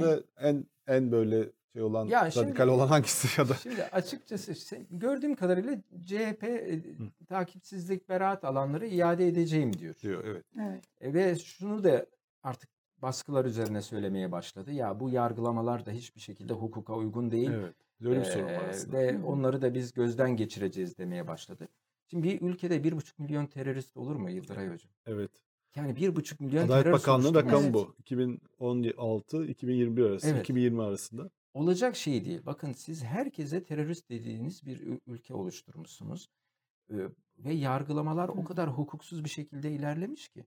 Şu anda bir sürü insan cezaevlerinde, haksız hukuksuz. Ben de girdim cezaevlerinde, oradaki durumu gördüm. Bir sürü nitelikli insan cezaevlerinde e, boş yere tutuluyor. Çok nitelikli beyinler orada boş yere tutuluyor. E, Türkiye kaybediyor. O insanlar değil, aileleri değil, Türkiye kaybediyor aslında. Bu yanlıştan dönülmeli. Ben çok net söylüyorum. Bakın burada çok net söylüyorum. Hiç öyle sağa sola e, gitmek yok. E, KHK'ların iptal edilmesi lazım. KHK'lar yasalaşmıştır. O yasayı bakın bunu tüm usta siyasetçiler e, biliyor ve net olarak da söylüyor. Tek bir yasayla KHK yasalarının hepsini iptal edersin. Biter bu iş. Ve Türkiye normalleşir. Gelin bu meseleyi doğru dürüst bir şekilde oturup konuşalım dersin. Şu bile çözüm Biter. yani eğer hukuki bir şeyse burada hani CHP'den siz örnek verdiniz. Ee, hani beraat kararı hangi hukuk hangi yargının vermiş oldu. Dolayısıyla tümden iptal, tümden yeniden yargılama, dosyalara yeniden bakma dersiniz. Bu Evet. bile bir şeydir yani daha somut. Ee, Mesela yani kanuni olarak e, yapılabilecek bir mesela bir sürü cezalar veriliyor. Bu FETÖ üyeliğinden, pro- işte yardıma, yardım destekten falan cezalar veriliyor. Burada mesela Yargıtay'ın bir takım açılımlar oluyor ama hukuki olarak e, ne yapılırsa yani orada bir ayrım yapılabilir. Yani işte mesela darbeye katılanlar var. Sadece cemaat mensubiyeti olan insanlar var. Bu ayrımlar nasıl yapacak? Bu tartışmalar çünkü Türkiye'de yapılmıyor da böyle hani KHK'lılar yanlıştı deniyor ama hani sizin söylediğiniz gibi işte beraat alan e, iade edilsin deniyor ama Elif'in söylediği gibi hani beraat nedir? Ceza almak nedir? O konularda da mesela siz ceza aldınız mesela şimdi değil mi? Evet, ceza. Yani Şimdi bu- böyle burada insan- böyle bir yargıya mı sürü güveneceğiz yani? Var, davalar var. Burada yargıya mı güveneceğiz? Hangi yargıdan bahsediyoruz? Yani dolayısıyla burada e, ben şeyi bile yani çok uç bir şey olabilir. E, ama hani vicdanen baktığım zaman hangi yargının çünkü göz önünde bir de yani e, işte Ya nereden şeyi başlamalı? görüyoruz. Sizin kafanızdaki şey Ya nasıl? Şimdi yargının halini hepimiz çok iyi biliyoruz. Ben geçen Hı. iki, üç gün önce Konya'daydım. Konya katliamı var Evet. değil mi? Evet. Konya'da yedi Kürt vatandaşı öldürüldü. Orada va- savcının Adalet Bakanlığı'na gönderdiği yazıyı belgeler arasında bulduk, konuştuk. Savcı bakanlığa soruyor. Efendim diyor 55 gündür belgeleri avukata vermiyoruz. Verelim mi? Ne diyorsunuz? Ee, diye soruyor. Şimdi ya zaten cinayet öncesi e, büyük bir vehamet olmuş Hı hı. e, ve e, bu cinayet işlenmiş. Cinayet sonrası da e, yargı işin üstünü örtmeye çalışıyor ve yürütmeye soruyor. Böyle bir şey olabilir mi ya? Sen avukattan belge gizliyorsun ve soruyorsun. Sonunda da e, verebilirsin denmiş. Belgeler öyle ancak elimize geçti. Şimdi yargının durumu bu. Evet. Efendim e, e, tensip buyuruyor musunuz? E, belgeleri açıklayalım mı? Diyen bir yargı var. Şimdi böyle bir yargının yargılamaları A'dan Z'ye yanlıştı aslında. Evet. Hani bir e, işte e, iletişim e, şeyiyle yapılan haberleşmeler yani diyelim ki e, baylok içerik yok. Herhangi bir şey yok. E, Suç unsuru suç unsuru bir şey yok. Oradan veriyor cezayı. Dünyanın neresinde hukukta böyle bir şey var? Ya hukuk diline şeyi soktular. Adeta diye bir şey soktular. Yani adeta. Ve şey değişmiyor. Mesela o e, bir şey davasında Hi- Hizbut Ta- Hizbut Ta- Tahrir, evet. davasında silahları yok ama bunun silahlanmayacakları İleride olabilir diyorlar. İleride olabilir. diye bir öngörü. Şimdi bir izleyicimiz diyor ki bu bu bu kararları diyor yani yargıyı diyor bu e, e, Mustafa Kemal'in askerleri mi işte karar verecek? Hayır kardeşim Mustafa Kemal'in askerleri de vermeyecek. Abdülhamit'in askerleri de askeriz diyen yargıçlar da Tabii. değil. Gerçek hukuk insanları vermesi gerekiyor. Yani bu ülke ancak bu şekilde Şimdi- düzelir. Şimdi bakın bence bunu bütün hukukçular da görüyor. Evet. Şu davaların, şu Bütün K- hukukçular çok KHK az ama. Evet. E, KHK davalarının sonunda ahimde Evet. e, akıbeti hep tazminat cezaları olacak Evet. Türkiye'ye. Yani Türkiye bundan sonrasında çok ağır tazminat cezaları ödeyecek. E, çünkü a- yani bu böylesi bir hukuk olur mu yani? Falanca gazeteye abone oldun, falanca çocuğunu okula gönderdin. Daha üç gün önce Antalya'da e, Demet Aksoy isimli bir kadın matematik öğretmeni e, özel ders vermiş. E, hesabına bankasya kazandığı parayı yatırmış. Hı hı. Sırf bundan dolayı üç çocuk annesi içeri girdi. Ve araya dedeyi de girdi. Gerçekten ya. Ya hesabına para yatırmış ya. Allah aşkına başka bir yere de havale etmiyor. Kendi hesabına para yatırmış. Daha sonra onu altına çevirmiş. Bu işlem var ortada ve kadın üç çocuk annesi şimdi ö- terör örgütüne yardımdan üç gün önce cezaevine girdi. Şimdi bunlar vicdan kabul etmiyor. Bakın hepsi de böyle oldu zaten. Bütün burada olağanüstü e, halin yargısı hakimdi. Gerçek anlamda anayasa ve hukuk hakim değildi. E, o yüzden işte çocuğunu e, bir falanca okula gönderdin, falanca bankaya para yatırdın, falanca iletişim e, aygıtını kullandın, şundan bundan. E, yani sen birilerini suçlu olarak görebilirsin. Bakın siyasi olarak bakışa bir şey demiyorum. Falanca grubu ben kendime hasım olarak gördüm dersin. Ona göre bir takım siyasi faaliyetlerde bulunursun. Ama hukuk bunu yapamaz yani. Hukuk ya falancayı biz şöyle gördük diye hukuku eğip büyüyemez. Bu yarın öbür gün bakın Anayasa Mahkemesi'nden bunlar dönüyor. İşte benim meselemde. Ya retweet ettin. Anayasa Mahkemesi dedik bu ne saçmalık. Böyle bir şey olabilir mi? Ama Anayasa Mahkemesi olmasaydı, Yargıtay son karar merci olsaydı ben şu anda cezaevinde olacaktım. Bu programa gelemeyecektim. Yani Türkiye'nin hali bu işte. Böyle binlerce insan var. Ee, Anayasa Mahkemesi'ne daha çoğu gidememiş. Şimdi mesela KHK'lı çok insanın durumu şu anda Anayasa Mahkemesi'ne varmış değil bakın. Yargıtay işte mesela benimkisi vardı. Benimle ilgili dava hızlandırıldı o da. Şimdi Yargıtay'dan sonra Anayasa Mahkemesi belki ilk e, KHK'lı olup da Niye hakkında- varmadı? Henüz o aşamalar için. Bitmedi. Benimki- Ahim'e de giden dava var mı şu anda hiç bildiğiniz? e, var. Hı. Tek tük var sanırım. Yani hani ilk başlarda direkt ahime başvuranlardan e, var. Tam e, net değil. Ama hani mesela işte benim Sizin, durum evet. diyorum. Benimki siyasi olarak Yargıtay'da hızlandırıldı. Birileri dedi ki ya şu dosyaya cezayı verin dediği için benimkisi de hızlandı. Anayasa Mahkemesi e, sizin- kararı verdi. Sizin Yoksa görüşmenizde bir üye yani bu şey diyor arkadaşlar yapmayın etmeyin evet Çok o müthiş karar- bir şey yazdı o. e, yapmayın etmeyin uzuyor. İlk hı. etapta karar vere, veremiyorlar. Bir hafta daha uzuyor. Evet. Ömer Faruk Bey'in e, Evet. dosyası Rantik görüşülürken. davasının e, savcısıydı Evet. o, o karar veren. Çok iyi bir savcıydı. Evet. O davayı da çok ilerletmişti Evet. Rantik davasında. Ee, Enis Berberoğlu'nda da itiraz eden hakim Evet, oldu. evet. bende de itiraz etmiş. Hukuk var demiş. Yani bakın siz ne yapıyorsunuz? 16 sayfa e, bir hukuk Evet. manifestosu yazmış. Çok her Evet. tüm hukukçular çok beğendi onun hı. itirazını. Evet. Ama işte kimse bakmadı. Yani bu iş böyle gidiyor. Hani sadece benim da bakın ben de kendi davamdan örnek vererek binlerce davayı anlatıyorum size.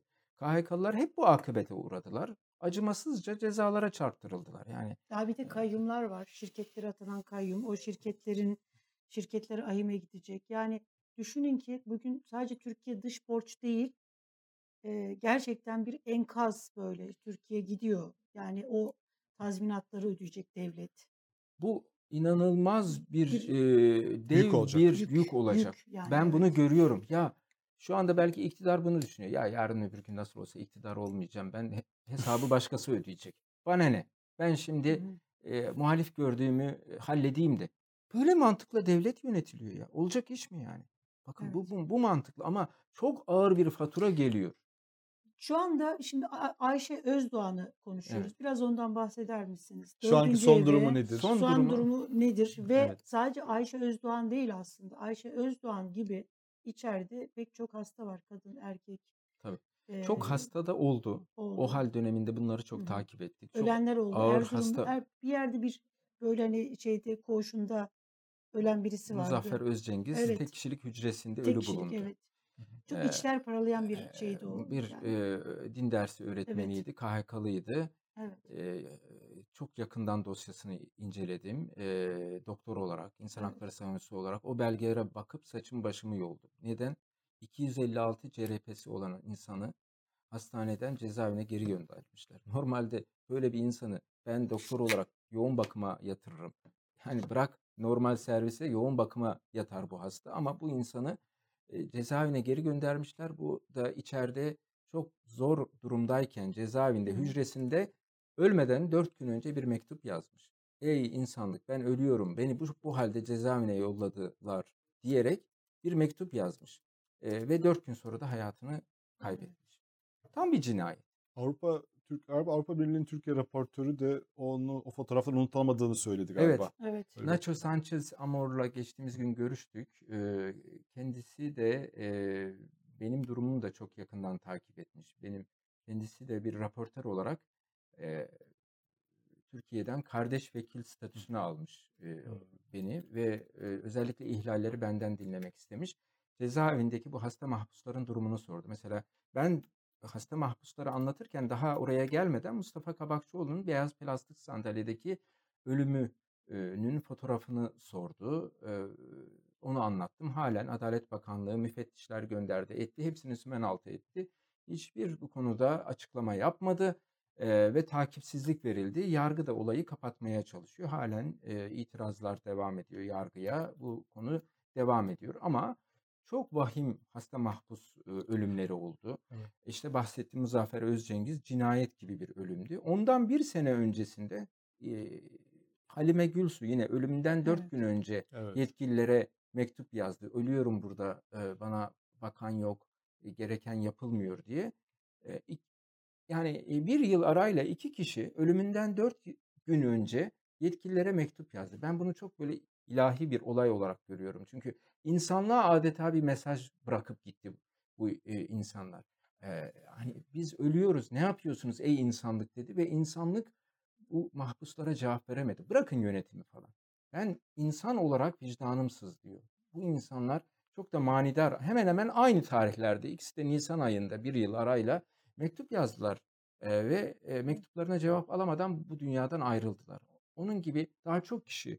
Koçer Özdal e, yoğun bakımda kelepçeli halde e, hayatını kaybetti. Veysel Atasoy KHK'lı bir polis memuruydu. 35 gün yoğun bakımda yatağa kelepçeli olarak kaldı ve büyük ihmaller sonucu hayatını kaybetti.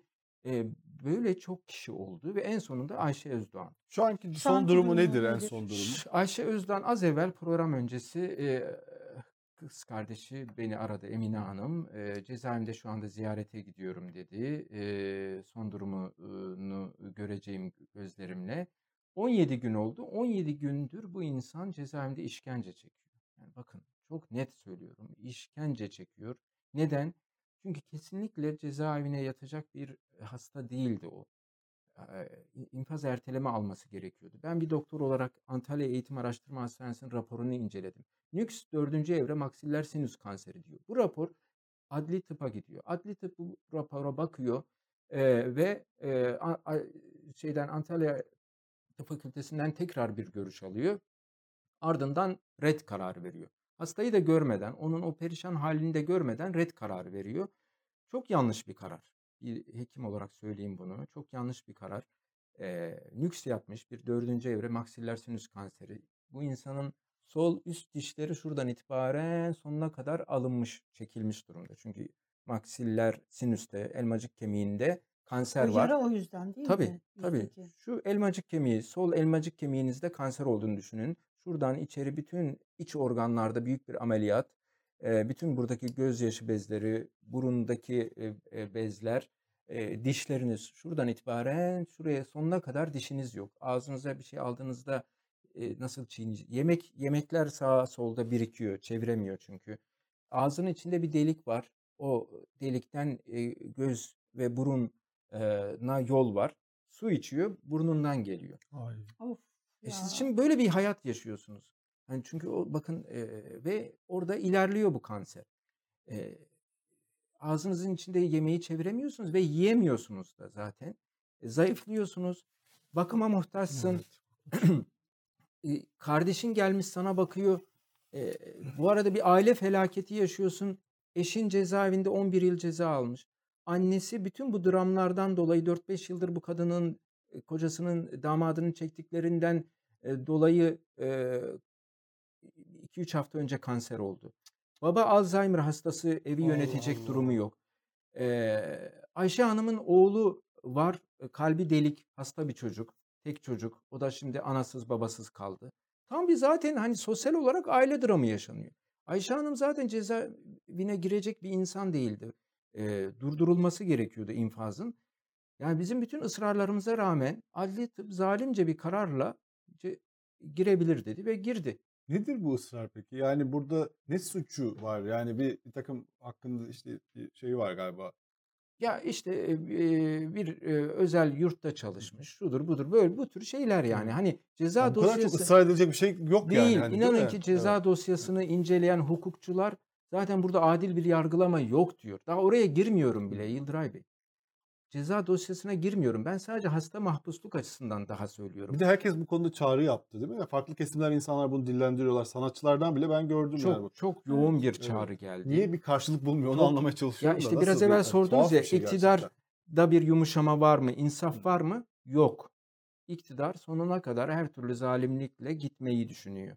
Yani şu hasta kadını sen cezaevine sokarak başın göğe mi erecek? Yazık günah yani. Zaten bu ce- cezaevinde duracak hali de yok. Ve zaten böyle birçok mahpusu da cezaevinden çıkarmadığın için onlar ya ölüm döşeğinde ya da tabutla cezaevinden çıktı. Peki Böyle bir Ayşe Hanım şu anda bir var. tedavi olabiliyor mu hapishanede? Şu anda 17. günü Hı oldu. hı. Denizli cezaevindeydi. Ben Denizli Başsavcısını da aradım. Hı. Ya bakın ben dosyayı bildiğim için onlara da söyledim. Sayın Başsavcım bu insanın yeri burası değil. Zaten cezaevine girmemeliydi. En azından Antalya'ya gönderin. Antalya Eğitim Araştırmada takibi yapılması lazım. Ben dedim size yardımcı olayım. İşi biliyorum. Hekimim, insan hakları savunucusuyum. Ne diyorlar size böyle? Bana deyince? dedi ki savcı ben gerekeni yaparım efendim Denizli üniversiteye gönderirim işimize karışmayın şu bu. Sonunda dediğimize geldiler. E, efendim haklıymışsınız. E, Antalya'ya gönderelim. Şu anda bakın 10 17 gündür cezaevinde en az 19 kere kelepçeyle hastanelere gitti geldi bu kadın ring araçlarında. Hasta bir kadın yani. Dokunsan canı ağrıyan bir kadın. Burnundan sular gelen bir kadın. Ağzında yemeği çeviremeyen, yemek yemeyen bir kadını siz 19 kez e, Hastaneye taşıyıp getiriyorlar. taşıyıp getiriyorsunuz. Orada Ya- yatırmıyorlar ama hastanede. Yatırmıyor da. Ya en azından yatır. Yani hastanede doğru dürüst bir kapısına jandarma koy. Yatır. Bu eziyeti yapma bu kadına. Ne yapıyorsunuz ya? Gerçekten ya, inanılmaz. Şimdi yani o kadın içeride ne halde e, madden manen ne halde bilemiyoruz. Üç kişilik bir koğuşta kalıyor şu anda. Zaten e, şu ana kadar e, bildiğim kadarıyla banyosunu yapamamış. Yani tek zaten banyosunu başkası yaptırıyor. Yapabilmiş mi tam bile, net bilemiyorum ama çok zor koşullarda e, evde kız kardeşi tarafından bakımı yapılan bir insan. E, şu an e, infaz erteleme için tekrar başvuru Hı, e, yapıldı. Bunun karar işlemleri verilmedi. Hala karar verilmedi. Aslında çok zor değil bu işler. Evet. Hani 3-5 günde bitebilir. Bu böyle bir inatlaşmaya mı döndü acaba? Bu konuda böyle kampanya yapılınca birileri de bir şeyler de yazıldı galiba. Karşı taraftan da işte bak diyorsunuz ama işte bu FETÖ'cü falan diye. Böyle bir inatlaşma mı oluyor bu Bakın- konularda? Sonuç, sonuçta yani bunu şu saydıklarınızı dinleyen herhangi bir, e, bir azıcık vicdan olan biri yani hastanede önünde polisle yatmasına izin vermesi lazım yani. Ben size bir örnek vereyim. Geçen sene Covid başladığında ben e, mahpusların durumunu gündeme getirmiştim ve Ankara Bilkent Hastanesi'ne yatan bir hastayı gündem etmiştim. Hatta bakanlık mahpusların Covid nedeniyle hastaneye yatışını gizlemeye çalışıyordu. Hakkımda iki tane fezleke geldi. Adam hastaneye yattı, bunu duyurdum diye fezleke geldi. Ne oldu sonrasında biliyor musun? Adam hastanede öldü. Ama bana fezleke gelmişti. Böyle komediler yaşanıyor. Şimdi bu kişinin durumunu örtbas etmek için bakanlık hemen alelacele 2-3 günde infaz erteleme verdi. Adam daha e, yoğun bakımda yatıyor. Kendi müracaat da etmemiş. Alelacele infaz erteleme verdiler. Adam ölmeden infaz erteleme aldı. Ve cezaevindeki ölümler listesine girmedi. Yeter ki or- oradan çıksın dediler e, ve çıkardılar. E, bizde tüm belgeleri var bunun. Bütün raporlarına baktım. Ölmeden önce infaz ertelemeyi vermişler. Şimdi e, Ayşe Hanım'ın içinde 3-5 günde bakın 17 gündür içeri girdi. Girmeden önce de zaten verebilirlerdi. Ya 17 gün olmuş hala vermiyorsunuz. Devlet için 2-3 günlük bir iştir bu. Bekir Kaç hasta var cezaevinde? bir, oraya girmeden Bekir Güven diye bir hasta vardı.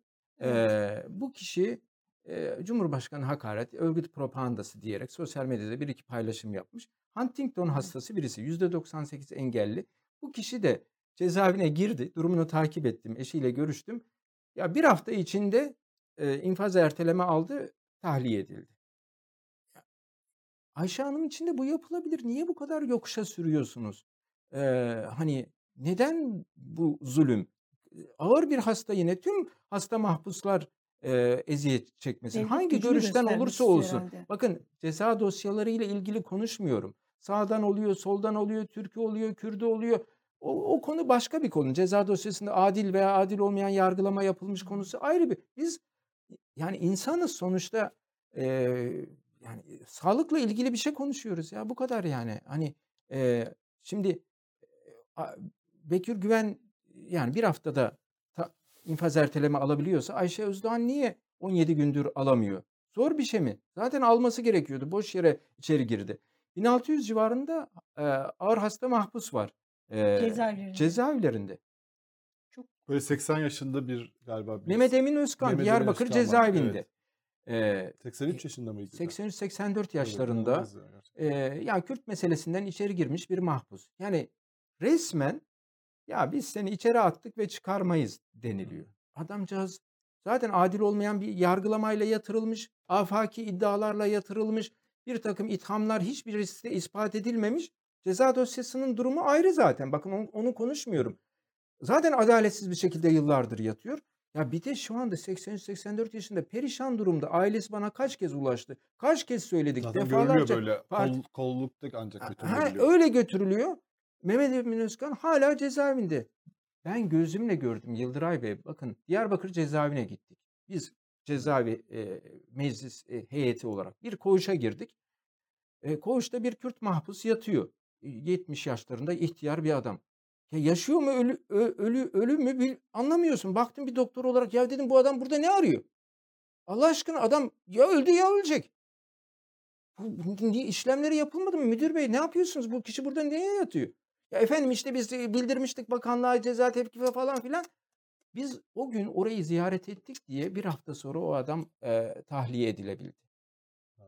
Diğer milletvekilleri mesela sizle beraber gelen diğer parti, iktidar partisinden de vardı. On-. Onlar ne da- diyorlar? On, Bir şey onlar- diyemiyorlar. Onların da kanı dondu. Onlar da diyecek bir şey bulamıyor. Ya bakın bir başka KHK'lı bir öğretmen çocuk vardı. Gittik koğuşa girdik. Bir başka koğuştu orası da. Ya e, arkadaşları diyor ki biz üst kattan aşağı tuvalete sırtımıza alıp getiriyoruz. Bacakları felç olmuş. Allah Bu, Allah. bu, bu çocuğu Veysel, Veysel de adı. Veysel'i aylarca böyle tuttular içeride. Ya biz diyor oturtuyoruz sandalyenin ortasını deldik lazımlık yaptık ona. büyük abdestini yapıyor sonra ardından biz temizliyoruz falan. Yani onların insafına kalmış o çocukcağız. Yani gözlerim bütün herkes AK Partili MHP'li vekillerin de çıtı çıkmadı. E, ey zalimler hani biz size mecliste bunları anlatıyoruz bana inanmıyorsunuz hakaret ediyorsunuz. Terörist diyorsunuz. Kendi gözünüzle gördünüz orada Veysel'i. Orada o yaşlı Kürt mahpusu kendi gözlerinle gördün. Niye e, hala insafa gelmiyorsun? Yusuf Akbaba Denizli cezaevinde şu anda bir sürü hastalığı olan birisi. Halen o da e, cezaevinde yatmaya devam ediyor.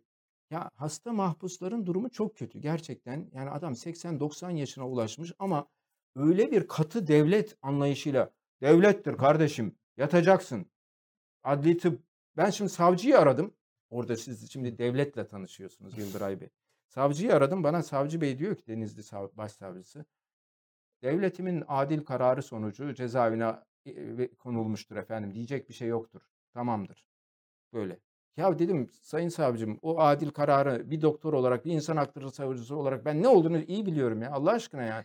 Bu Ömer kimsenin Faruk Bey. Antalya cezaevine gönderilmesi lazım.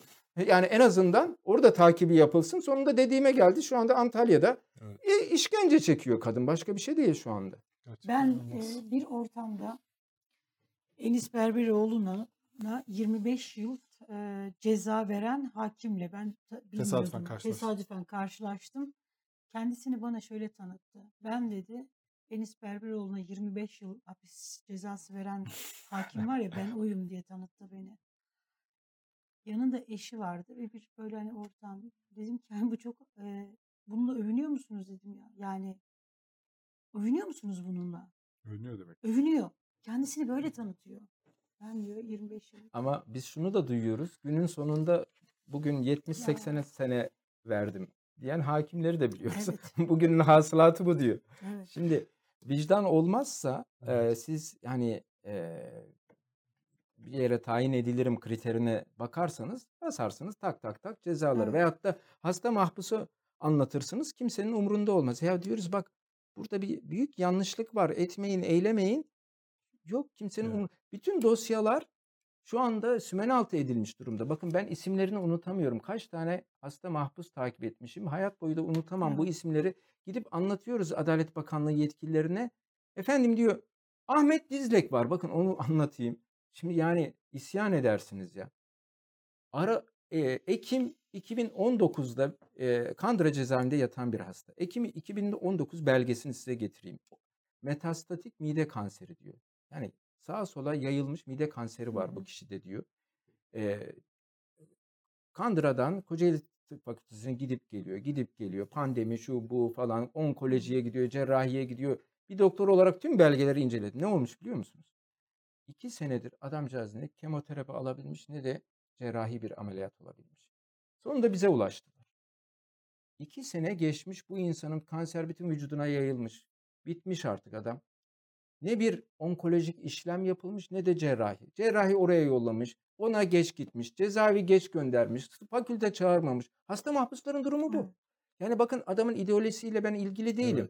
Her şu ana kadar anlattığım hasta mahpusların her birinin suç grubu farklı size söyleyeyim. Yani A, A'dan Z'ye her farklı. Ben ama onlarla alakalı değilim. Ben hasta mahpus diyorum. Yani isyan edersiniz. Ahmet Dizlek sonunda cezaevini kendi imkanlarımla aradım. e, hastaneyi aradım. İteliye kakalıya e, ameliyata sevk ettirebildik. Ya bu, bu insan iki sene önce ameliyat edilmeliydi. İki senedir sağa sola gitmiş. O diyor ki oraya gitsin. Bu diyor buraya. Bugün git yarın gel meselesi. Artık iş komediye dönmüş yani. Trajikomedi ama yani. Bu sizin söylediğiniz hani dediniz ya ben hani ideolojileriyle ilgilenmiyorum. Bazı yorumlarda da görüyorum. Ee, şöyle bir mesele var. İnsan hakları zaten böyle insanların böyle yani tartışmaların ortasında olan işte haklarında böyle suçlamalar Evet. olan insanlar için esas işe yarayan ve kriz anlarında aslında işe yarayan bir şey aslında. Tabii. Yoksa normal zamanlarda insan hakları zaten hani öyle çok zorundan bir mücadele etmeye çok gerek yok ama böyle kriz anlarında ortada evet tamam darbe oldu işte terör tabii ki var. Fakat herkesin insan hakları vardır. Ne Tabii. ne yaparsa yapsın. Ne suç ki pek çok davada da adaletsizlik var. Yani Tabii. suç denen şeyin çoğu suç değil aslında. Ama suçlu bile olsa çok ağır bir suç bile işlemiş olsa onun da insan hakları var. Hele hastaysa çok daha fazla insan Tabii. hakları var. Adalet zaten Yani bu zaten bu da bu konularda zaten işe Evet. yaramayacaksa insan hakları zaten çöpe atılsın Evet. yani. Adalet e, Yani öyle bir amalarla insanlar yazıyor da işte ama ama, Ama- deniyor ama ama- burada ama falan olmaz. İnsan haklarının aması yok. Aması olamaz insan. Ha, yani bakın biz toplumumuzda hak arama bilincinin çok zayıf olduğunu görüyoruz. Öyle, maalesef. Adam haksızlığa uğruyor. Kendisi için bile hak arayamıyor. Ya bizim toplumumuza çok müthiş bir insan hakları ve demokrasi ihtiyacı var. Gerçekten 40 fırın değil 40 bin fırın ekmek yememiz lazım bu noktada. Hepimizin de bakın he- herkes için de öz eleştiriyi yapıyorum. Bizim bu eksikliği gidermeden bu siyasi itiş kakışlarla elde edebileceğimiz hiçbir şey Evet. yok. Doğru. Ya falanca iktidara gel, şu bu falan meselesi değil. Ortada bir insan hakları ve demokrasi anlayışı eksikliği var. Bunu giderelim ey toplum. Vicdan eksikliği var. Bunu giderelim. Vicdani bir bakış, vicdan eksenli bir bakışla biz konulara yaklaşalım. O zaman sorunlar çözülecek. Yoksa bu Türkiye'nin bu çöpleşmiş siyasi ortamında bir çözüm bulamayacağız. Yani çok zor şu anda. Ömer Faruk Bey, şimdi bu infaz yasasını da ben merak ediyorum. Ee, aslında 2020 Aralık ayında Evet. infaz e, işte hani o şey düzenlemesinde dışarıya çıkanların süreleri bitti, tekrar cezaevine Evet. girmeleri gerekiyordu. Çok yaralı bir konu. Evet. Evet. Ve orada bir eşitlik sorunu vardı. Anayasa Mahkemesi'nin önünde ve bu Anayasa Mahkemesi hala bu kararı vermedi. Değil Evet. mi? Verdi. Verdi. Yok karar. bir kar iki tane dosya vardı. İki şeyden inceledi Anayasa Mahkemesi. E, CHP iki şeyden başvurdu. Birisi bu infaz yasası mıdır değil midir? İkincisi de bu infaz yasası e, anayasa açısından eşitlik şeyine uygun mudur? Birincisinde infaz yasasıdır bu dedi. Oysa ki af şeyiydi. Evet. Orada da e, Züht Arslan'ın Anayasa Mahkemesi Başkanı Züht Arslan'ın e, muhteşem bir şeyi vardı. E, gerekçe yazdı. Yani bunun bundan sonra e, hükümetlerin hani bir şeyi bozacağını, canları istediği zaman e, infaz yasası görünümlü genel işte af şeyleri çıkartabileceklerini ve bunun kötüye Evet. kullanılacağını, bunun bir gelenek haline alacağı konusunda olağanüstü bir manifesto yazmıştı. İkinci şey ise eşitlik. Yani o eşitlik olursa bu sefer hani biz şeyi tartışmıştık ya e, birilerini kapsadı kapsaması gerekenleri de kapsamadı diye. O açıdan incelemiş olsaydı diğer mahkumları da kapsamış olacaktı. Fakat daha orada herhangi bir karar olmadan zaten infaz yasasıyla hani o çıkış salı verme şeyi süresi bitti salı vermenin. Evet. Tekrar yeniden cezaevine dönmeleri gerekiyordu. Fakat meclis bir karar almadı benim bildiğim kadarıyla. Aldınız mı bir karar? Ya şu şu var. Süreyi uzatma kararı aldınız mı infaz yasası yeni mecliste alındı mı? Ee, ya yasa çıktı zaten. Yi- 2020 Nisan'da çıktı. Yok Nisan değil. Aralık ayında bitiyordu ya süre. Şartlı salı vermenin süresi vardı. O Evet. süre bitti. Tekrar uzatma olursa tekrar mahkumlar dışarıda. Şöyle bir şey var. Bakın baştan Hı anlatayım. Nisan 2020'de çıkan ya- yasada biz zaten bunu hissetmiştik.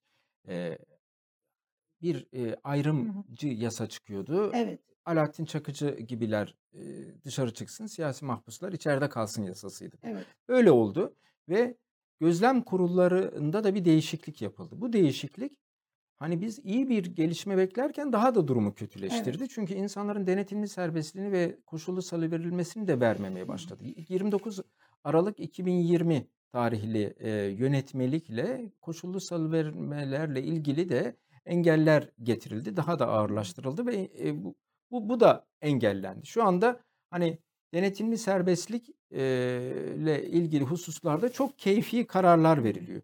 Ben diyor e, sen bağımsız koğuşa geçmişsin ama senin diyor kafanın yine e, terör örgütü üyeliğinde olduğunu düşünüyorum. Hani kanaata göre karar veriyor. Evet. Böylesine e, güçlü bir hale getirildi gözlem kurulları. Bu, bu kadar haksız karar verebilecek bir duruma getirildi. Bir e, mahpusun dosyasını inceledim. Gözlem kurulu ayın 12'sinde karar veriyor. Tamam Evet. denetimli serbestlik alabilir. Ka- Kandıra cezaevinde Evet. oluyor bu. E, aynı kurul 3 gün sonra tekrar toplanıyor. Hayır denetimli serbestlik alamaz. Karar böyle çıkıyor. Ya niye toplanıyorsun? Ve aynı kişiler aynı dosya niye aksi karar veriyor? Belli değil. Çünkü ortada devlet yok. Hukuk devletini boş ver. 15'inde karar çıkıyor. Daha sonra infaz hakimliğine itiraz ediyorlar. İnfaz hakimliği çok güzel bir karar veriyor. Evet diyor bunun de- denetimli serbestliği alması lazım. Evet. Ee, savcı tekrar itiraz ediyor. Ee, o gözlem kurulunda kararı aldıran, ikinci kararı aldıran savcı tekrar itiraz ediyor. Ağır Ceza Mahkemesi herhangi bir gerekçe sunmadan evet savcının itirazı haklıdır kararını veriyor. Memleketin yargısının hali bu. Yani ite kaka cezaevinde tutmaya çalışıyorlar. Biz bunun bütün belgeleriyle mecliste açıklıyoruz basın toplantısında. O kadar net ki yani infaz hakiminin doğru kararı o kadar net e, ve ite kaka bu insan tekrar e, cezaevinde tutuluyor. Böyle e, ve 6 ayda bir değerlendiriliyor. Yani Evet. e, bir in- disiplin suçu olmadığı halde kanaate göre cezaevi gözlem kurulları ben seni tutuyorum içeride diyor ve tutuyor. Koşullu salıverilmeni vermiyorum. Yaktım infazını diyor ve e, böyle devam ediyor. Şimdi yönetmelikle anayasayı çiğniyorlar. Evet. Hal bu. Bakın yönetmelikle anayasayı çiğniyorlar. İnsanların en temel hakları çiğnenmiş oluyor. Ya sen nasıl böyle e, gözlem kurulu mahkeme haline gelmiş? Evet. Ya mahkeme demiş ki "De- şu tarihte denetimli serbestliğe ayrılabilir. Gözlem kuruluna o kadar yetki ve- vermiş. ikinci bir mahkeme haline gelmiş. Şu anda cezaevlerinde bakın ben size tabloyu vereyim. Şu anda Türkiye cezaevlerin 250 bin kapasiteli. Ama 300 bin insan var. Ve Bu eee, da infaz e, şeyle çıkanlar olduğu halde evet olduğu Evet. halde 70 bine yakın kişi çıktığı halde şu andaki son durum bu. Ve gelin size ben Kocaeli milletvekiliyim. Kandıra cezaevinde siyasi de örnek vermeyeyim. Bakın yani ben adliden örnek veriyorum. 10 kişilik koğuşta daha geçen gün gazeteci arkadaş çıktı. Ko- Kocaeli'de yerel bir gazeteci arkadaş eee, gazetecilik yaptı diye içeri girmişti. Eee, 10 kişilik koğuşta 34 kişi kalıyor. Şimdi hal bu. Ve siz hala insanları denetim serbestliğini, koşulsuz verilmesini vermeden cezaevinde tutmaya çalışıyorsunuz. Ya niye tutuyorsun? Zaten cezaevi tepe tepe dolmuş durumda. Ve hedefleri nedir biliyor musunuz Yıldıray Bey? 2024 yılında 500 bin kapasiteli e, cezaevleri oluşturmak. Ülkeye bakın yani. Ülkenin hali bu. Ben bütün bunları çok yakinen inceliyorum, takip ediyorum. Ya iktidar eğer ki Allah korusun 2023'te de başta kalırsa var ya ülke kocaman bir cezaevine dönecek. Evet. 500 bin kişilik cezaevleri olacak. Biz onlara diyoruz ki adalete, hukuka dönün. Cezaevleri o zaman boşalır. Öyle mi diyor? Cezaevindeki doluluktan mı şikayetçisin? Tamam yeni cezaevleri yaparız. Adalete dönmek e, gibi bir niyetleri yok. Hal bu. Cezaevinde ben kaldım bakın. O kadar ihlaller var ki e, kapalı görüş e, azaltılıyor. Niye? Cezaevindeki benim diyor muhalifimdir. Onun özgürlüğünü kısıtladım, hakkını da kısıtlayayım. Ayda üç kezdir kapalı görüşünüz. İki ve pandemide bazen bire indirildi. Açık görüş bir buçuk yıldır yok. Ya bir buçuk yıldır açık görüş yok. Bu var ya mahpus olsanız o kadar korkunç bir şey ki. Kapalı görüş, açık görüşün ne olduğunu herkes bilmeyebilir. Tam olarak Kapalı görüşte bir cam arkasından yakınınızla görüşürsünüz. Telefon Hiçbir elinde, Ha, telefon- telefonla karşıdakiyle görüşürsünüz. temas Hiçbir olmuyor. temas olmaz. Ve iki kişiden fazla olmayacak dendi. Ya aileler zaten 3-4 çocuğuyla geliyor. Yani ne olacak orada? Yer var. Cezaevine 3-4 kişi gelmiş. Ne olacak? Hani zaten bir karşı tarafa temas yok. O kişi orada 4 kişi dursun. Hayır, 2 kişi. zaten bir cezalandırma yapılıyor zaten. Bir, o kişi Ben- hapiste zaten. Ee, Tekrar bakın, bir ikinci bir Evet. cezalandırma yapmak. PCR testi koy. şart Mahpus koy. bana mektup yazıyor. Evet. Orada o sahneyi anlatayım size. Dört çocuğum var diyor. Eşim geliyor. Ben kapalı görüşte eşim ve bir çocuk alınıyor. iki kişi giriyor. Diğer üç çocukla geliyor diyor. Onlar da küçük arabaya alıp getiriyor. Diğer üç çocuk diyor e, misafir salonunda ağlıyorlar. Biz diyor burada eşim ve bir çocuğumla görüşebiliyoruz. Diğerleri de içeride ağlıyor. Ben de bunu biliyorum. Eşim de diyor ne yapayım o kural iki kişi. Ya Allah aşkına bu nasıl saçma kurallardır? Evet. Yani zaten kapalı görüşü üçten ikiye düşürmüşsün. Bazen bire düşürüyorsun. Açık görüşü bir buçuk yıldır vermiyorsun. Ya dışarıda az çok biz normalleştik değil mi? Cezaevleri o kadar ağır bir Covid tedbirleri altında ki şu anda. Ya aşıları da yapılmış. İnfaz koruma memurlarının, mahpusların tüm Biontech aşıları yapılmış. Peki neyin eee, stresi bu? Hiç, hiç gerek yok yani açık görüş de yapılabilir. Hani bazı bebekler var. Babası cezaevine girdikten sonra doğmuş. Daha hayatında babasının eline dokunmamış. Çocuk babasını ancak böyle ara sıra gittiği kapalı görüşte camın arkasından görüyor. Çocuğun eline babasının fotoğrafını veriyorlar. Bu babandır bak. Aa çocuk baba baba diye oradan öğreniyor. Çocuğun e- eli daha babasına değmemiş. Ya el insaf yani. Sen, Evet. nasıl böyle işler yapıyorsunuz? Yani bir düşman ceza hukuku uyguluyorsunuz. Devlet yasasını uygulamıyor biliyor musunuz? Haziran ayında ben cezaevindeyken eee, Meclis TV'den izledim. Bir yasa çıktı. Eee, kapalı görüşlerdeki ziyaret süresi bir buçuk saate çıktı. İyi dedim ya. Bir dahaki eee, görüşte bizimkilerle bir buçuk saat görüşürüm. Eee, gittik yok dediler. Resmi yazı gelmedi. İşte yine 45-50 dakika görüşeceksin. Haziran'da çıktı. Haziran, Temmuz, Ağustos, Eylül, Ekim'deyiz bakın. Hala o e, yasa uygulanmıyor. Siz cezaevinde de Meclis TV izlemişsiniz. Yani. evet. Meclis yasalarını En çok Meclis TV izledim. Diğer peki sizle beraber yatanlar rahatsız olmuyor mu diye bunu istiyoruz. diye. Tek başına kaldım. ha siz tek başınıza Ben kaldınız. e, bol kitap okuyayım diye tek Evet. başına kalmayı tercih ettim. Orada bir televizyonlarda falan insanlar ne izliyor? Yani bu televizyon tartışmaları falan izleyebiliyorlar mı? kısıt Yani sınırlı muhalif kanallar falan sınırlı, izlenebiliyor mu? e, Halk TV işte. Mesela Karar TV yok. E, Halk, yok. e, Halk TV de yok. Yok. E, en çok Fox TV var muhalif Fox kanal TV, olarak. Fox Sadece TV. işte en muhalif e, O. Fox TV izleyebiliyorduk. E, gazeteler hepsi girmiyor. Karar geliyor mu? Karar geliyordu Hı. ve karar hani size söylemiş olayım cezaevlerinde çok izlenen bir, çok okunan bir gazete. Her kesimden insan karar alıyor. Ben de karar abonesiydim. E, Birçok gazete giremiyor Hı. mesela e, engelleniyor. E, gazeteler, televizyon kanalları engellenir. Böyle bir şeyde yaşıyorsunuz. Evet. E, hal Çok bu zor, yani. evet. Evet. Oldukça zor. Mektuplarınız engellenir. Hani e, ben birçok mektup bana gelmedi. Gönderdiğim mektupların çoğu gitmedi. Çok da bana mektup geliyordu.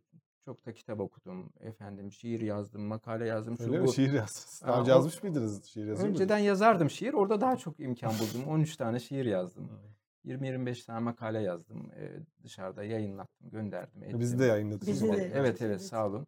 Ee, hani orada çünkü siz bunlarla uğraşmazsanız, okumazsanız e, vakit geçmez ve hani bütün bu ihlaller, haksızlıklar hani düşünün bana bir e, sevenim deniz kabuğu göndermiş. Bir tane minik bir deniz kabuğu göndermiş. Mektuba da yazmış ya deniz kabuğunu kulağına götür deniz dalgalarının sesini dinlersin. Öyle bir özelliği vardır demiş. Baktım içinden zarfın içinden deniz kabuğu çıkmadı.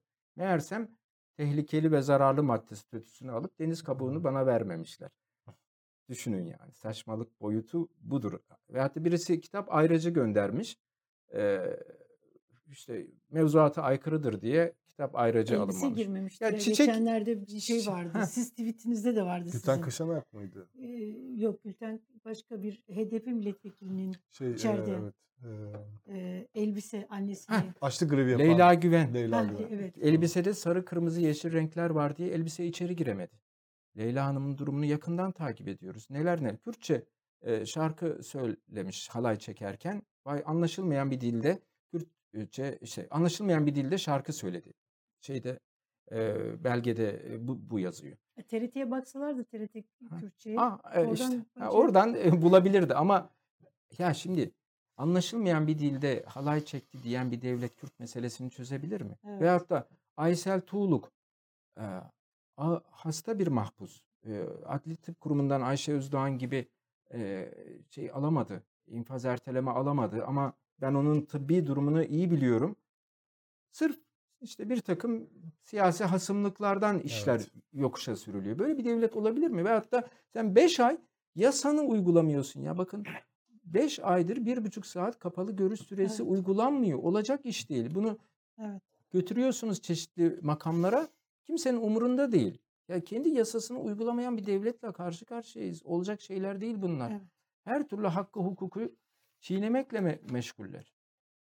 Çok teşekkür ediyoruz Ömer Bey. İyi ki geldiniz. Çok teşekkür ediyoruz. Evet. Tekrar geçmiş olsun size. Sağ olun. Umarız e, bu yayını asıl izlemesi gereken Ankara'daki e, izlemesi gerekenler izlerler. Bir vicdan aynası böyle görevi İnşallah. görür İnşallah. ve bu hukuksuzluklar, adaletsizlikler son bulur inşallah. Çok Yani teşekkürler. Çok İyi yayınlar diliyorum. Çok Sağ olun. teşekkürler. Evet programımızın sonuna geldik. Ee, yarın aynı saatte bizler burada olacağız. Sizler de ekranlarınızın başında olursanız seviniriz. Görüşünceye kadar kendinize iyi bakınız.